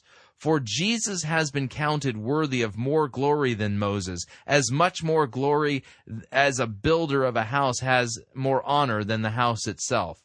For every house is built by someone, but the builder of all things is God. Now Moses was faithful in all God's house as a servant to testify to the things that were to be spoken later. But Christ is faithful over God's house as a son, and we are his house if indeed we hold fast our confidence and our boasting in our hope. Therefore, as the Holy Spirit says, today, if you hear his voice, do not harden your hearts as in the rebellion on the day of the testing in the wilderness, where your fathers put me to the test and saw my works for 40 years. Therefore, I was provoked with that generation and said, they always go astray in their heart. They have not known my ways. As I swore in my wrath, they shall not enter my rest. Take care, brothers, lest there be in any of you an evil, unbelieving heart, leading you to fall away from the living God. But exhort one another every day, as long as it is called today, that none of you may be hardened by the deceitfulness of sin. For we have come to share in Christ, if indeed we hold fast our original confidence firm to the end. As it is said, today if you hear his voice, do not harden your hearts as in the rebellion. For who were those who heard and yet rebelled? Was it not all of those who left Egypt led by Moses? And with whom was he provoked for 40 years? Was it not those who sinned, whose bodies fell in the wilderness? And to whom did he swear that they would not enter his rest, but to those who were disobedient? So we see that they were unable to enter because of unbelief. belief. Therefore, while the promise of entering his rest still stands, let us fear lest any of you should seem to have failed to reach it. For good news came to us just as to them, but the message they heard did not benefit them because they were not united by faith with those who listened. For we who have believed enter that rest, as he has said, as I swore in my wrath, they shall not enter my rest. Although the works were finished from the foundation of the world, for he has somewhere spoken of the seventh day in this way, and God rested, and on the seventh day from all his works. And again, in this passage, he said, they shall not enter my rest. Since, therefore, it remains for some to enter it, and those who formerly received the good news failed to enter because of disobedience, again, he appoints a certain day, today, saying through David so long afterward in the words already quoted, today if you hear his voice, do not harden your hearts. For if Joshua had given them rest, God would not have spoken of another day later on. So when there remains a Sabbath rest for the people of God, for whoever has entered God's rest has also rested from his works as God did from his. Let us therefore strive to enter that rest, so that no one may fall by some sort of disobedience. Let me read that again. Let us therefore strive to enter that rest, so that no one may fall by the same sort of disobedience. For the word of God is living, and it's active and sharper than any two-edged sword, piercing to the division of soul and spirit, of joints and of marrow, and of discerning the thoughts and intentions of the heart. And no creature is hidden from his sight, but all are naked and exposed to his eyes, of him to whom we must give an account. Since then we have a great high priest who has passed through the heavens, Jesus the Son of God. Let us hold fast to our confession. For we do not have a high priest who is unable to sympathize with our weaknesses, but one who in every respect has been tempted as we are, and yet is without sin. Let us then with confidence draw near to the throne of grace, that we may receive mercy and find grace to help in time of need. For every high priest chosen from among men is appointed to act on behalf of men in relation to God, to offer gifts and sacrifices for sins. He can deal gently with the ignorant and wayward, since he himself is beset with weakness. Because of this, he is obligated to offer sacrifice for his own sins, just as he does for those of the people. And no one takes this honor for himself, but only when called by God, just as Aaron was. So also Christ did not exalt himself to be made a high priest, but was appointed by him who said to him, "You are my son, today I have begotten you." He says also in another place, "You are a priest forever after the order of Melchizedek." In the days of his flesh, Jesus offered up prayers and supplications with loud cries and tears to him who was able to save him from death, and he was heard because of his reverence. Although he was a son, he learned obedience through what he suffered, and being made perfect, he became the source of eternal salvation to all who obey him, and being designated by God a high priest after the order of Melchizedek. About this we have much to say, and it is hard to explain, since you have become dull of hearing. For though by this time you ought to be teachers, you need someone to teach you again the basic principles of the oracles of God. You need milk, not solid food.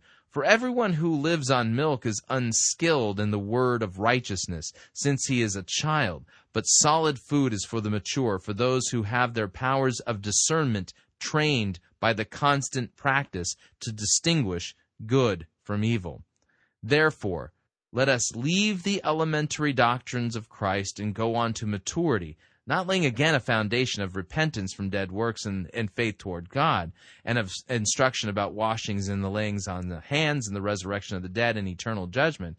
And this we will do if God permits, for it is impossible in the case of those who have once been enlightened, who have tasted the heavenly gift and have shared in the Holy Spirit, and have tasted the goodness of the Word of God and the powers of the age to come, and then have fallen away, to restore them again to repentance, since they are crucifying once again the Son of God to their own harm, and holding him up to contempt. For the land that has drunk the rain that often falls on it, and produces a crop useful to those whose sake it is cultivated, receives a blessing from God. But if it bears thorns and thistles, it's worthless and near to being cursed, and its end is to be burned. Though we speak in this way, yet in your case, beloved, we feel sure of better things, things that belong to salvation. For God is not unjust so as to overlook your work and the love you have shown for his name in serving the saints as you still do. And we desire each one of you to show the same earnestness, to have the same assurance of hope until the end, so that you may not be sluggish, but may be imitators of those who through faith and patience inherit the promises. For when God made a promise to Abraham, since he had no one greater by whom to swear, he swore by himself, saying, "Surely I will bless you and multiply you." And thus Abraham, having patiently waited, obtained the promise. For people swear by something greater than themselves, and in all their disputes an oath is final for confirmation. So when God desired to show more convincingly to the heirs of the promise the unchangeable character of his purpose, he guaranteed it with an oath, so that by two unchangeable things in which it is impossible for God to lie, we who have fled for refuge might have strong encouragement to hold fast to the hope set before us. We have this, a sure and steadfast anchor of the soul, a hope that enters into the inner place behind the curtain, where Jesus has gone as a forerunner on our behalf, having become a high priest forever after the order of Melchizedek. For this Melchizedek, king of Salem, priest of Most High God, met Abraham returning from the slaughter of the kings and blessed him. And to him Abraham apportioned a tenth part of everything. He is first, by translation of his name, King of Righteousness, and then he is also King of Salem, that is, King of Peace. He is without father or mother or genealogy, having neither beginning of days nor end of life, but resembling the Son of God, he continues as a priest forever.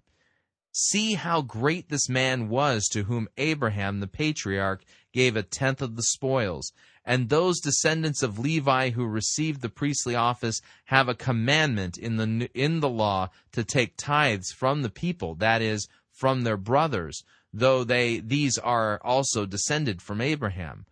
But this man, who does not have his descent from them, received tithes from Abraham and blessed him who had the promises. It is beyond dispute that the inferior is blessed by the superior. In the one case, tithes are received by mortal men, but in the other case, by one of whom it is testified that he lives. One might even say that Levi himself, who receives tithes paid through Abraham, for he was still in the loins of his ancestor when Melchizedek met him.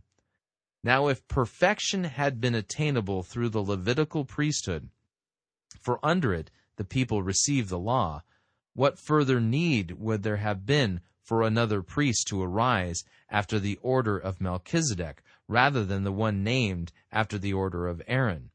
For when there is a change in the priesthood, there is necessarily a change in the law as well. For the one of whom these things are spoken belonged to another tribe, from which no one has ever served at the altar. For it is evident that our Lord was descended from Judah, and in connection with that tribe Moses said nothing about priests. This becomes even more evident when another priest arises in the likeness of Melchizedek, who has become a priest, not on the basis of a legal requirement concerning bodily descent, but by the power of an indestructible life. For it is witnessed of him, "You are a priest forever, after the order of Melchizedek." For on the one hand, a former commandment is set aside because of its weakness and uselessness, for the law made nothing perfect. But on the other hand, a better hope is introduced through which we draw near to God. And it was not without an oath, For those who formerly became priests were made such without an oath. But this one was made a priest with an oath, by the one who said to him, the Lord had sworn and will not change his mind, you are a priest forever. This makes Jesus the guarantor of a better covenant. The former priests were many in number because they were prevented by death from continuing in office. But he holds the priesthood permanently because he continues forever. Consequently, he is able to save to the utmost those who draw near to God through him, since he always lives to make intercession for them. For it was indeed fitting that we should have such a high priest, holy, innocent, unstained, separate from sinners, and exalted above the heavens. He has no need, like those high priests, to offer sacrifices daily, first for his own sins and then for those of the people, since he did this once for all when he offered up himself. For the law appoints men in their weakness as high priests, but the word of the oath, which came later than the law, appoints a son who has been made perfect forever. Now the point in what we are saying is this. We have such a high priest, one who is seated at the right hand of the throne of the majesty in heaven, a minister in the holy places, in the true tent that the Lord set up, not man. For every high priest is appointed to offer gifts and sacrifices, thus it is necessary for the priest also to have something to offer. Now, if he were on earth, he would not be a priest at all, since there are priests who offer gifts according to the law. They serve a copy and a shadow of the heavenly things. For when Moses was about to erect the tent, he was instructed by God, saying, see that you make everything according to the pattern that was shown to you on the mountain. But as it is, Christ has obtained a ministry that is as much more excellent than the old as the covenant he mediates is better, since it is enacted on better promises. For if that first covenant had been faultless, there would have been no occasion to look for a second. For he finds fault with them when he says, behold, the days are coming, declares the Lord, when I will establish a new covenant with the house of Israel and with the house of Judah, not like the covenant that I made with their fathers on the day when I took them by the hand to bring them out of the land of Egypt. For they did not continue in my covenant, and so I showed no concern for them, declares the Lord. For this is the covenant that I will make with the house of Israel. After those days, declares the Lord, I will put my law into their minds and write them on their hearts, and I will be their God, and they shall be my people. And they shall not teach one his neighbor and each one his brother, saying, know the Lord, for they shall all know me, from the least of them to the greatest. For I will be merciful toward their iniquities, and I will remember their sins no more. In speaking of a new covenant, he makes the first one obsolete, and what is becoming obsolete and growing old is ready to vanish away. Now, even the first covenant had regulations for worship and an earthly place of holiness. For a tent was prepared, the first section in which were the lampstand and the table and the bread of the presence. It's called the holy place. Behind the second curtain was a second section called the most holy place, having the golden altar of incense and the ark of the covenant covered on all sides with gold, in which was a golden urn holding the manna and Aaron's staff that budded and the tablets of the covenant. Above it were the cherubim of glory overshadowing the mercy seat. Of these things we cannot now speak in detail. These preparations having thus been made, the priests go regularly into the first section performing their ritual duties. But in the second only the high priest goes, but once a year, and not without taking blood, which he offers for himself and for the unintentional sins of the people. By this, the Holy Spirit indicates that the way into the holy places is not yet opened as long as the first section is still standing, which is symbolic for the present age. According to this arrangement, gifts and sacrifices are offered that cannot perfect the conscience of the worshiper, but deal only with food and drink and various washings regulations for the body imposed until the time of Reformation.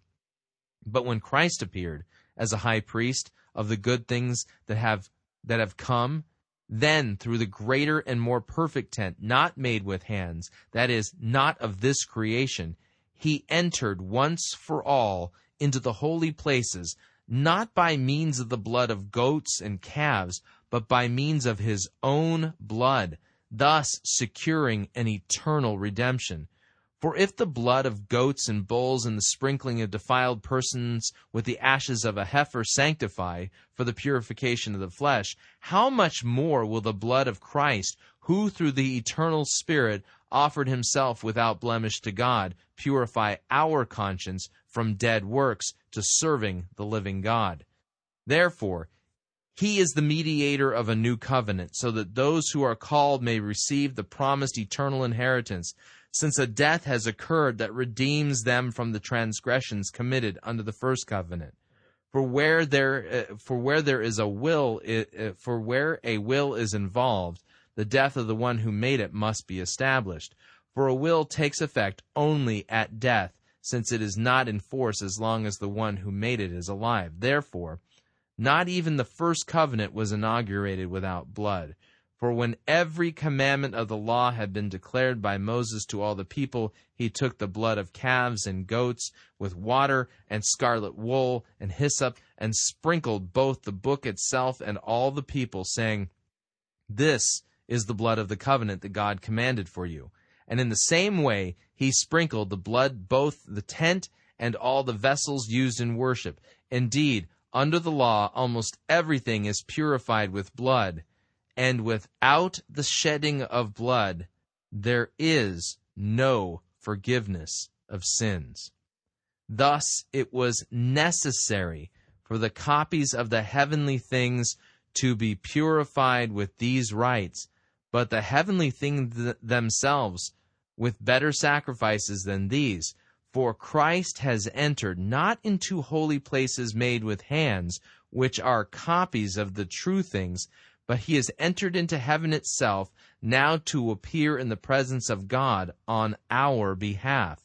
Nor was it to offer himself repeatedly, as the high priest enters the holy places every year with blood not his own, for then he would have to suffer repeatedly since the foundation of the world. But as it is, he appeared once and for all at the end of the ages to put away sin by the sacrifice of himself. And just as it is appointed for man to die once, and after that comes the judgment, so Christ, having been offered once to bear the sins of many, will appear a second time, not to deal with sin, but to save those who eagerly are waiting for him.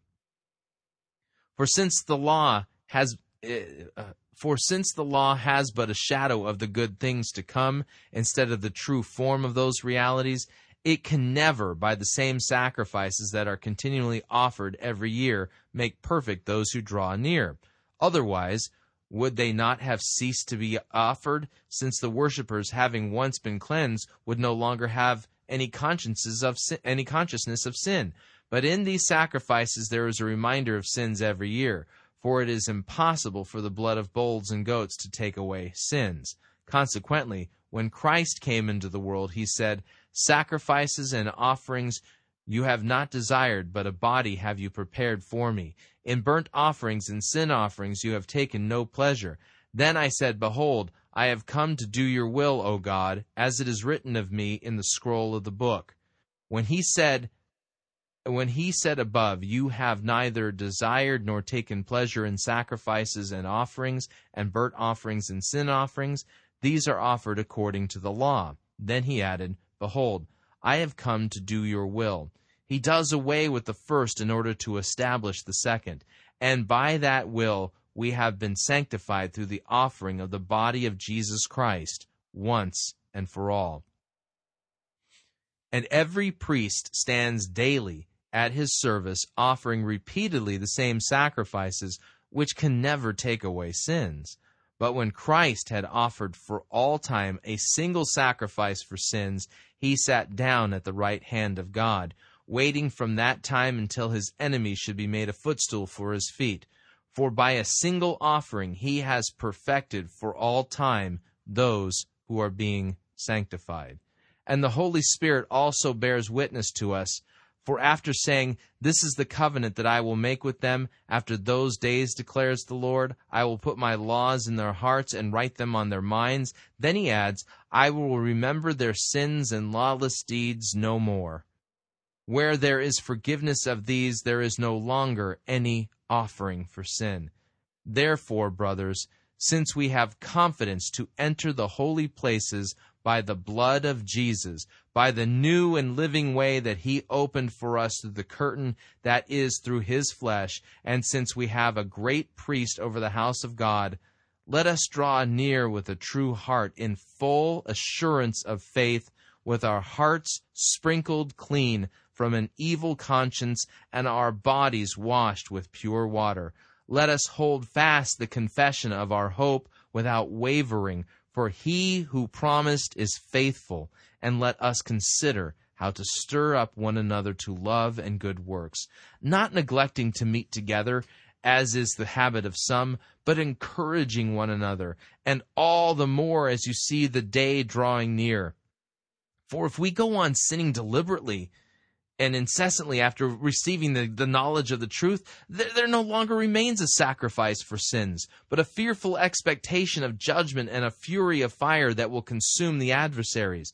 Anyone who has set aside the law of Moses dies without mercy on the evidence of 2 or 3 witnesses. How much worse punishment do you think will be deserved by the one who has spurned the Son of God and has profaned the blood of the covenant by which he was sanctified and has outraged the Spirit of grace? For we know him who said, "Vengeance is mine, I will repay," and again, "The Lord will judge his people." It is a fearful thing to fall into the hands of the living God. But recall the former days when, after you were enlightened, you endured a hard struggle with suffering, sometimes being publicly exposed to reproach and affliction, and sometimes being partners with those so treated. For you had compassion on those in prison, and you joyfully accepted the plundering of your property, since you knew that you yourselves had a better possession and an abiding one. Therefore, do not throw away your confidence, which has a great reward. For you have need of endurance, so that when you have done the will of God, you may receive what is promised. For yet a little while, and the coming one will come, and will not delay. But my righteous one shall live by faith, and if he shrinks back, my soul has no pleasure in him. But we are not of those who shrink back and are destroyed, but of those who have faith and preserve their souls. For now faith is the assurance of things hoped for, the conviction of things not seen. For by it the people of old received their commendation. By faith we understand that the universe was created by the word of God, so that what is seen was not made out of the things that are visible. By faith Abel offered to God a more acceptable sacrifice than Cain, through which he was commended as righteous, God commending him by accepting his gifts. And through his faith, though he died, he still speaks. By faith, Enoch was taken up so that he should not see death, and he was not found because God had taken him. Now there, before he was taken, he was commended as having pleased God. And without faith, it's impossible to please God. For whoever would draw near to God must believe that he exists and that he rewards those who seek him. By faith, Noah, being warned by God concerning events not as yet unseen, in reverent fear constructed an ark for the saving of his household. By this he condemned the world and became an heir of the righteousness that comes by faith. By faith, Abraham obeyed when he was called to go out to a place that was that he was to receive as an inheritance, and he went out not knowing where he was going.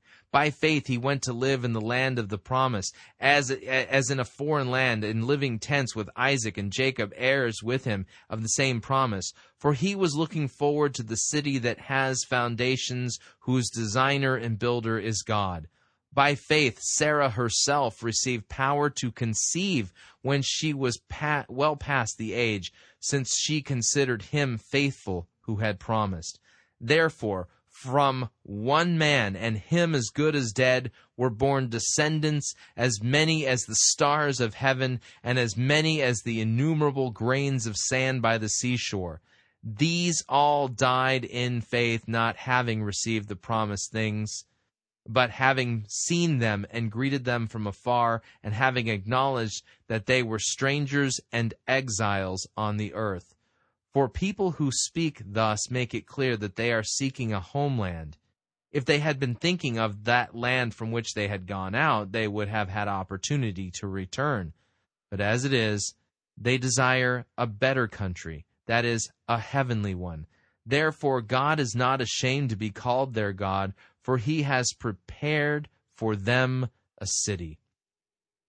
By faith, Abraham, when he was tested, offered up Isaac, and he who had received the promises was in the act of offering up his only son, of whom it was said, "Through Isaac shall your offspring be named."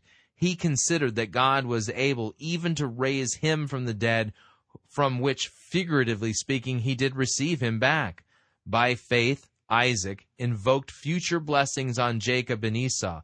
By faith, Jacob, when dying, blessed each of the sons of Joseph, bowing in worship over the head of his staff. By faith, Joseph, at the end of his life, made mention of the exodus of the Israelites and gave directions concerning his bones. By faith, Moses, when he was born, was hidden for 3 months by his parents, because they saw the child was beautiful, and they were not afraid of the king's edict. By faith, Moses, when he was grown up, refused to be called the son of Pharaoh's daughter, choosing rather to be mistreated with the people of God than to enjoy the fleeting pleasures of sin. He considered the reproach of Christ greater wealth than the treasures of Egypt, for he was looking to the reward. By faith he left Egypt, not being afraid of the anger of the king, for he endured as seeing him who is invisible. By faith he kept the Passover and sprinkled the blood so that the destroyer of the firstborn might not touch them. By faith the people crossed the Red Sea as on dry land, but the Egyptians, when they attempted to do the same, they were drowned. By faith the walls of Jericho fell down after they had been encircled for 7 days. By faith Rahab the prostitute did not perish with those who were disobedient, because she had given a friendly welcome to the spies. And what more shall I say? For time would fail me to tell you of Gideon, Barak, Samson, Japheth, of David and Samuel, and the prophets, who through faith conquered kingdoms, enforced justice, obtained promises, stopped the mouths of lions, quenched the power of fire, escaped the edge of the sword, were made strong out of weakness, became mighty in war, put foreign armies to flight. Women received back their dead by resurrection. Some were tortured, refusing to accept release so that they might rise again to a better life. Others suffered mocking and flogging, even chains and imprisonment. They were stoned, they were sawn in two, they were killed with the sword, and they went about in skins of sheep and goats, destitute, afflicted, and mistreated, of whom the world was not worthy, wandering about in deserts and mountains and dens and caves of the earth.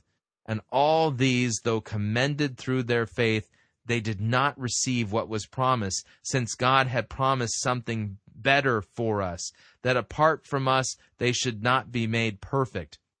Therefore, since we are surrounded by so great a cloud of witnesses, let us also lay aside every weight and sin which clings so closely, and let us run with endurance the race that is set before us, looking to Jesus, the author and the perfecter of our faith, who for the joy that was set before him endured the cross, despising the shame, and is seated at the right hand of the throne of God. Consider him who endured from sinners such hostility against himself, so that you may not grow weary or faint-hearted. In your struggle against sin, you have not yet resisted to the point of shedding your blood. And have you forgotten the exhortation that addresses you as sons? My son, do not regard lightly the discipline of the Lord, nor be weary when reproved by him. For the Lord disciplines the one he loves, and he chastises every son whom he receives.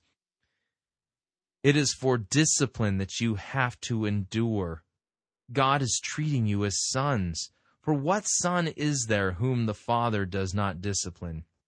If you are left without discipline, in which all have participated, then you are illegitimate children and you're not sons. Besides this, we have had earthly fathers who disciplined us, and we respected them. Shall we not much more be subject to the Father of spirits and live? For they disciplined us for a short time, as it seemed best to them. But he disciplines us for our good, that we may share in his holiness. For the moment, all discipline seems painful rather than pleasant, but later it yields the peaceful fruit of righteousness to those who have been trained by it. Therefore, lift your drooping hands and strengthen your weak knees, and make straight paths for your feet, so that what is lame may not be put out of joint, but rather healed. Strive for peace with everyone, and for the holiness without which no one will see the Lord. See to it that no one fails to obtain the grace of God, that no root of bitterness springs up and causes trouble, and by it many become defiled. That no one is sexually immoral or unholy like Esau, who sold his birthright for a single meal. For you know that afterward, when he desired to inherit the blessing, he was rejected, for he found no chance to repent, though he sought it with tears. For you have not come to what may be touched, a blazing fire and darkness and gloom and a tempest, and the sound of a trumpet and a voice whose words made the hearers beg that no further message be spoken to them, for they could not endure the order that was given. Even if a beast touches the mountain, it shall be stoned. Indeed, so terrifying was the sight that Moses said, I tremble with fear. But you have come to Mount Zion, and to the city of the living God, the heavenly Jerusalem, and to the innumerable angels in festal gathering, and to the assembly of the firstborn who are enrolled in heaven, and to God the judge of all, and to the spirits of righteous made perfect, and to Jesus the mediator of a new covenant, and to the sprinkling of blood that speaks a better word than the blood of Abel. See that you do not refuse him who is speaking, for if they did not escape when they refused him who warned them on earth, much less will we escape if we reject him who warns us from heaven. At that time his voice shook the earth, but now he has promised, yet once more I will shake not only the earth but also the heavens. This phrase, yet once more, indicates the removal of things that are shaken, that is, things that have been made, in order that the things that cannot be shaken may remain. Therefore, let us be grateful for receiving a kingdom that cannot be shaken, and thus let us offer to God acceptable worship with reverence and with awe. For our God is a consuming fire. Let brotherly love continue. Do not neglect to show hospitality to strangers, for thereby some have entertained angels unaware. Remember those who are in prison as though in prison with them, and those who are mistreated, since you are also in the body. Let marriage be held in honor among all. Let the marriage bed be undefiled, for God will judge the sexually immoral and the adulterous. Keep your life free from love of money, and be content with what you have, for he has said, I will never leave you nor forsake you. So we can confidently say, the Lord is my helper. I will not fear. What can man do to me? Remember your leaders, those who spoke to you the word of God. Consider the outcome of their way of life and imitate their faith. Jesus is the same yesterday and today and forever. Do not be led away by diverse and strange teachings, for it is good for the heart to be strengthened by grace, not by foods which have not benefited those devoted to them.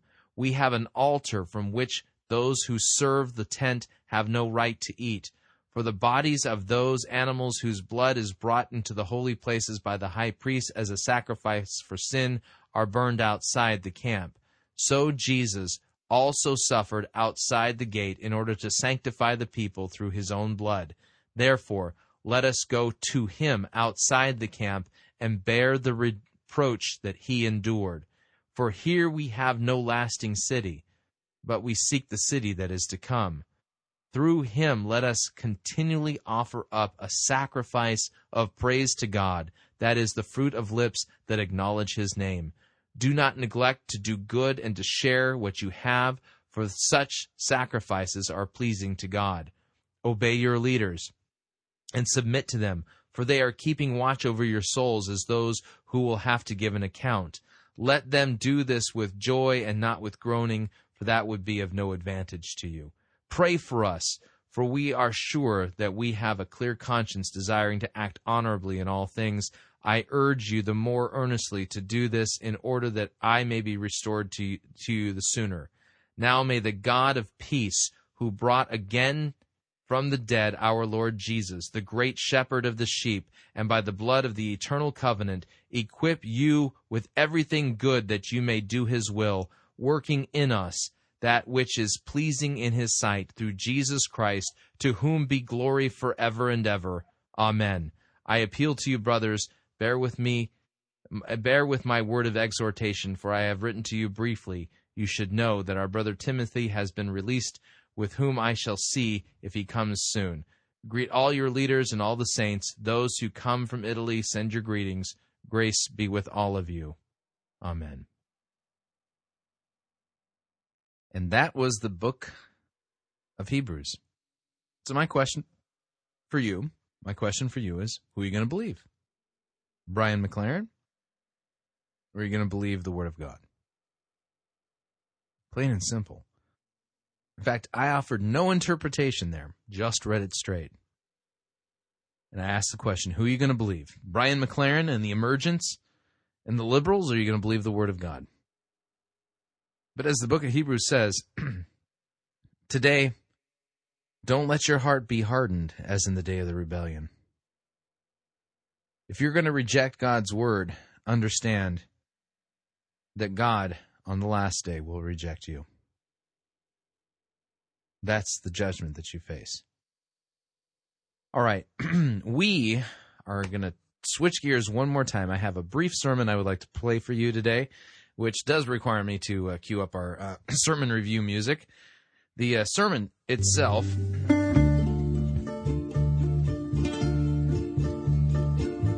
The good, the bad, the ugly. We review it all here at Fighting for the Faith. We are an equal opportunity sermon reviewing service. Our sermon today is a brief sermon preached by the Reverend William Cwirla from Holy Trinity Lutheran Church in Hacienda Heights, California. And this is another sermon on Luke chapter 4, verses 16 through 30. In light of the fact that the liberals and Rick Warren are completely torturing this text, I think it behooves us to hear yet another good sermon on this topic so that we get a better sampling, if you would, from good pastors and how they handle this particular text. Now, before we get into the sermon review, I am going to read that text. Even though I just read 13 chapters of Hebrews, I will read a few more verses from the Gospel of Luke to set the stage for our sermon today. So let me kill the music, and we're going to tootle over to my computerized Bible, and we're going to type in Luke chapter 4, and we're going to look at verses 16 through 30, and here's what it reads. And he, that's Jesus, came to Nazareth, where he had been brought up, and as was his custom, he went up to the synagogue on the Sabbath day and stood up to read.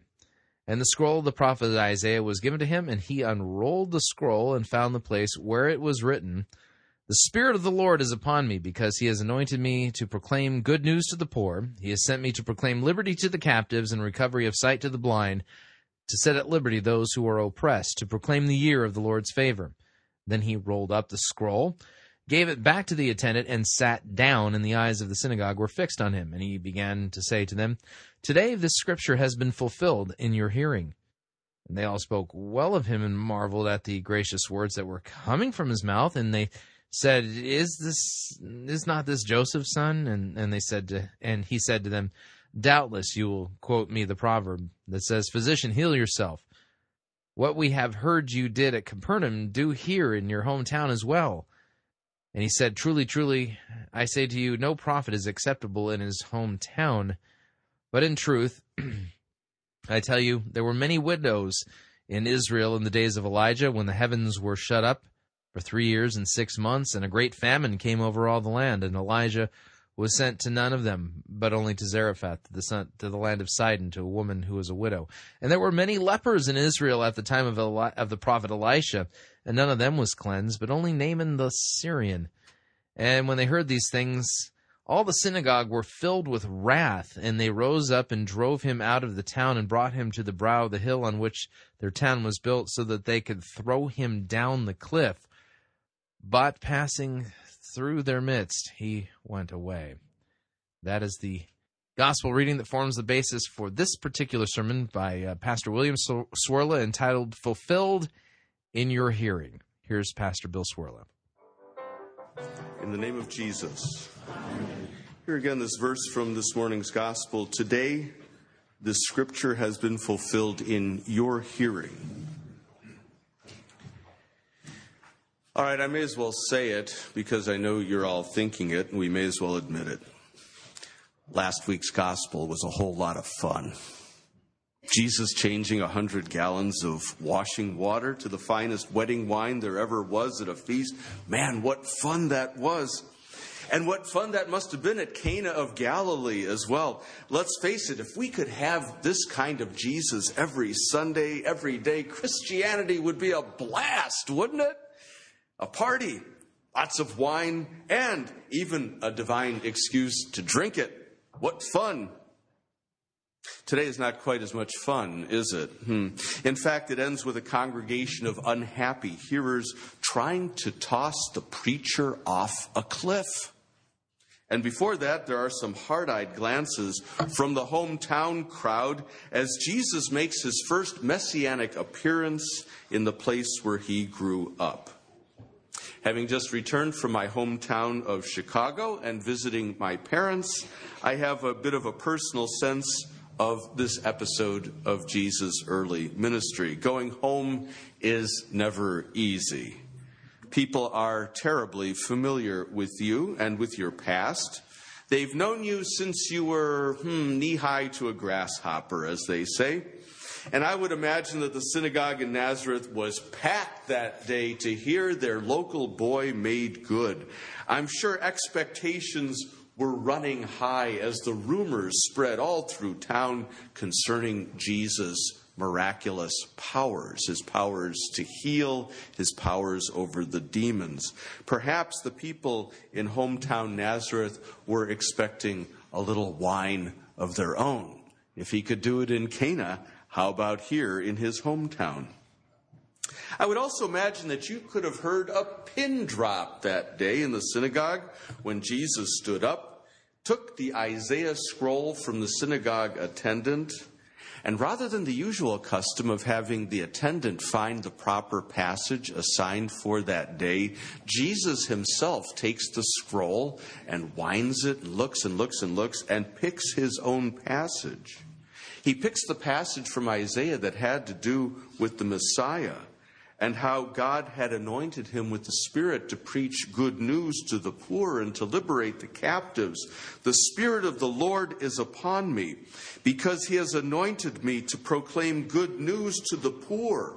He has sent me to proclaim liberty to the captives and recovery of sight to the blind, to set at liberty those who were oppressed, and to proclaim the year of the Lord's favor." And having read that, Jesus rolled up the scroll, handed it back to the attendant, and sat down. Teachers in those days sat down. We stand up to preach. They sat down to preach. I think they preached a lot longer than we do. Every eye was fixed on him. Every ear was open, eager to hear now what Jesus was going to say about this passage that he himself had picked. And what he said surprised them. In fact, it shocked them, and when they finally got it, it offended them. Today, this scripture, this passage from Isaiah, has been fulfilled in your hearing. At first, they were amazed and delighted. This was something new. They'd never heard this before from their rabbis. The words of the prophet Isaiah were now fulfilled in their own ears. But then the light bulb went off. Hey, wait a minute. He just called us poor and blind and captive, and he just proclaimed our liberation in his speaking. Who does he think he is here? Okay, now I want to point something out here. Those liberals who want to turn this into a social gospel passage, their reaction of the crowd doesn't make any sense. If Jesus was saying, I'm telling you, you need to go and feed the poor and set the captives free and all that kind of stuff, I don't think that's the type of message that would offend religious people to the point of wanting to murder the man speaking the message. That actually sounds like quite a nice thing to say. Oh, yes, we must care for the poor. Yes, yes, yes. Oh, yes, we must visit those in prison. You see, what Jesus was doing here, the reason why they were upset is because Jesus is claiming to be the Messiah in their very midst, and that means that they're captives and poor, and he's come to set them free. They're hearing blasphemy at this point. So those who twist this passage into the social gospel, or what we heard Rick Warren do at Radicalis last week, yeah, they're not dealing with the real scandal of this text, the kind of scandal that would cause somebody to want to throw Jesus over a cliff. Isn't this Joseph's kid? He played with our kids. We remember him when he was knee-high to a grasshopper. Is he saying that he's the anointed one of God come to liberate us from our captivity? Who does this guy think he is anyway? And their curiosity about Jesus quickly turned to outrage. It would for us as well, especially if we had watched Jesus grow up in our neighborhood. It's hard enough to believe that this carpenter's son from Nazareth is the Son of God in the flesh. It's downright scandalous if you've watched the Word become flesh grow up right before your eyes. Exactly. Notice Pastor Cwirla here is actually keying in on the major scandal of this passage, the thing that's upsetting the hearers. He's the kid next door, Mary's kid. We remember him. Familiarity breeds contempt, we say, or at least doubt. And that's why no prophet is really acceptable in his own hometown. How could Jesus have grown up in that dense community of Nazareth and someone not realize that there was something a little different about Mary's kid? The surprising answer is this: holiness can be hidden. Jesus' divinity can be completely buried beneath his humanity so that no one would have an inkling of who he was when he grew up as a child. There was no eerie, unearthly glow about him, no shiny nimbus with lettering on it to designate him from the ordinary, run-of-the-mill holy person, nothing to identify him. And you know what we say when we doubt somebody's words? What do we say? We say, talk is cheap. Prove it. Show us. Jesus, do a miracle for us like you did in Capernaum. You're in your hometown. Prove it. Prove that you are the fulfillment of Isaiah. Or to quote King Herod in Andrew Lloyd Webber's piece, Jesus Christ Superstar, Herod says to Jesus, prove to me that you're no fool. Walk across my swimming pool. Yes, we want evidence. And this speaks to our wrong-headed and wrong-hearted notions of what miracles are about. Miracles are not for believers. They are for unbelievers. They are not for those who have the word, they're for those who do not have the word. Miracles are rare, exceedingly rare. Otherwise, they wouldn't be called miracles or signs or wonders.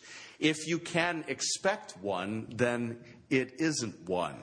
If you can call it up on demand, like we sometimes seem to pray, then it isn't a miracle. It's just the ordinary way of doing things. Miracles do not work like satellite television. You can't just dial them up on demand or TiVo them later for your convenience. If water turned to wine every day, the way it turned to wine in Cana of Galilee, then it would not be considered a miracle and Napa Valley would be out of business. The Nazareth synagogue had the word. They had Isaiah. They had the Torah, the books of Moses. They had an attendant to take care of the scrolls. They had the word. And they had just heard the prophetic word spoken to them by the very word incarnate, the word in the flesh. And so what more could they possibly have needed than that? And what more do we need than the word in all of its wonderful and various forms? We think we need more. We think we need the religious experience. We think we need the religious feeling. We think we need the spectacular miracle. And please remember, the old Adam in us is a religious junkie who loves these things. He loves signs and wonders so much that Jesus warns his disciples that signs and wonders can deceive even the elect. Jesus knows. He did these miracles for the fringes, for the outskirts, for those who were dwelling in darkness, for those who do not have Moses and the prophets. Yes, Jesus did miracles for his fellow Israelites, healing the sick, cleansing lepers, raising the dead, but these were pointers, signposts to something greater. Miracles are not an end in themselves, and when they become that, they become a false religion, a kind of idolatry. The greatest thing that could be said was already said in the synagogue of Nazareth. The scriptures had been fulfilled in the ears of the people. The word of God had hit its target. The Spirit of God was seeking to work faith in the hearts of the people who had heard these gracious words of Jesus and to renew their minds and their hearts. Oh, Jesus knew what was on their minds. He knew their hearts. Physician, heal thyself. Prove to me you can do what you say. But Jesus offers them no proofs. They have the word. They have Moses. They have the prophets. He reminds them, that there were many, many hungry widows in Israel at the time of Elijah, but only one, a widow at Zarephath, had her oil and grain multiplied miraculously. That's not fair, is it? There were many lepers in Israel, but only one, Naaman, the commander of the enemy's Syrian army, was cleansed in the Jordan River by the word of the prophet Elisha. You would think that Israel had the inside line on miracles. You would think that any Israelite could pick up the hotline to God and call up a miracle on demand. You would think, but you would be wrong. They were for the outsiders. They were for the enemies of Israel to prove this point that God's mercy extended beyond the boundaries of Israel. All those hungry widows and only an outsider gets a miracle. All those lepers and diseased Israelites and only the enemy gets healed. When bad things happen to believers, we say, where is God and why didn't he do something? And that's the mistake of unbelief, my friends. God has done something. He has done the one needful thing, something much more significant and far more important and far-reaching than an isolated miracle. Jesus, the Word in the flesh, has died on a cross, bearing humanity's sin, bearing the world's brokenness, bearing the curse of the law, bearing every disease known to man, bearing our death itself. He bore all that one time for all time, one man for all of mankind. And miracles pale by comparison when they're placed under the cross. In fact, all miracles point to the cross, and they find their source in Jesus' death. Think of it this way. Every miracle cost Jesus his life, because every miracle points to his death. Oh, this is so good. Wow. Notice he's pointing us to Christ from this passage, not to us, having a prison ministry or anything like that. He's pointing to Christ's prison ministry for us. Man, this is good. Look at the comparison. Miracles are for one person only, the recipient of the miracle. The widow at Zarephath, Naaman the Syrian. And I'll tell you what happens when you don't get yours right. You're disappointed, aren't you? It's not fair. Mad even. Sometimes so mad you want to throw Jesus over a cliff. Or maybe just get a new religion because this one doesn't work. But the cross is for everyone. The cross is healing for everyone. Miracles are temporary. They're a Band-Aid placed on a wound until we die. And you know about Band-Aids. They wash off in the shower. There's nothing permanent about them. The cross is eternal. It cures death, the source of all of our problems. Miracles treat the symptoms. They're topical. They're superficial. The cross deals with the cause, our sin. Miracles cannot save you.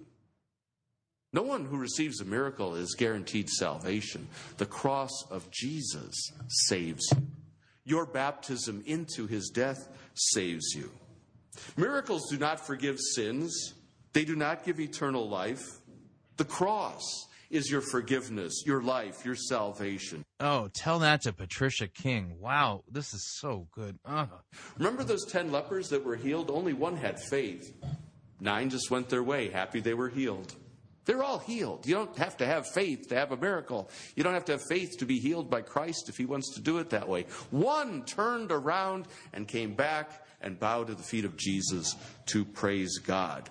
You can survive a lifetime drought of miracles. You don't need them. In fact, you can go an entire lifetime and never experience a single one. But you cannot survive a moment without the Word. You cannot survive a drought of the Word. Pray that God never sends a drought of the Word upon us. I think that's what's happening. Pray that he ends the drought.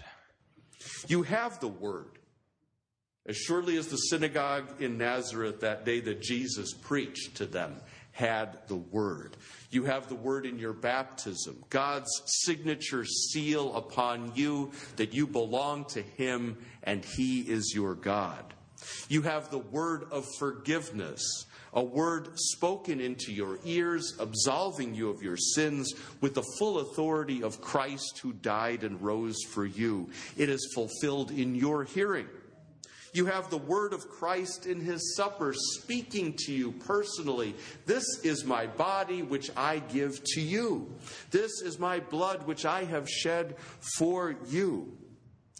You and I have the Word in greater richness and abundance than any generation before in the history of God's people.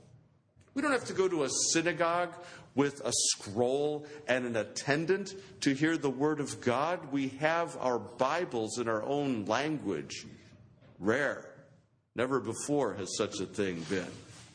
And I think it's singular evidence of our sinful condition and the old Adam in us that we value the Word so little when we have it in such abundance. Familiarity does breed contempt, doesn't it? That we don't flock to hear, that we don't flock to receive, and that we, like the Nazareth synagogue, would just as soon throw Jesus over a cliff sometime than deal with his Word, especially when it gets too close to our home. Faith comes by hearing. Faith comes by hearing the word of Christ. Your faith comes by hearing the word of Jesus. And that word is here today, seeking its fulfillment in your hearing. By the word of Jesus, you are forgiven. By the word of Jesus, you are fed. By the word of Jesus, your faith is created and sustained. By the word of Jesus, you are granted freedom from sin, liberty from captivity to death, from the devil, from the damning sentence of the law that would condemn you to hell forever were it not for the word of Jesus. And all of that, my friends, all of that is delivered into your ears, and it is fulfilled in your hearing and in your believing. In the name of Jesus. Amen. Amen. Oh, man. Exactly. In the word of Jesus that was fulfilled in your hearing. Why did I pick that particular sermon? Well, a couple of reasons. One is the obvious reason, because we've been talking about this particular passage and I wanted to go back through it. But also because Pastor Cwirla in this one re-emphasizes and really highlights the fact of the word of Christ, the word of Christ. You are hearing the word of Christ in the scriptures, and there you hear of Christ for you. You will never hear the gospel message that Jesus Christ died for your sins in any other religious system. They are hostile to the gospel and all about their own righteousness. The gospel is an alien message, and you will only find it in God's word. That's where you will find it. So who are you going to trust? Are you going to trust Jesus and his word? Or are you going to trust Brian McLaren, Tony Jones, Doug Pagitt, John Shelby Spong, Marcus Borg? Who are you going to believe? I'm going with Christ, because Christ, and I find out in his word that Christ is for me, so much so that he died on the cross for all of my sins.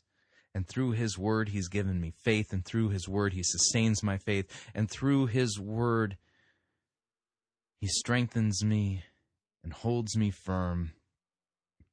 And will someday, just as we heard in Hebrews, take us to a new Jerusalem, a land, a new nation, a new territory, a new home. New heavens, new earth, where we will be with the Lamb forever. And you will never have to say to your neighbor, know the Lord, because everyone from the greatest to the least will know him. This is good news. All right, we're rapidly approaching the end of another edition of Fighting for the Faith.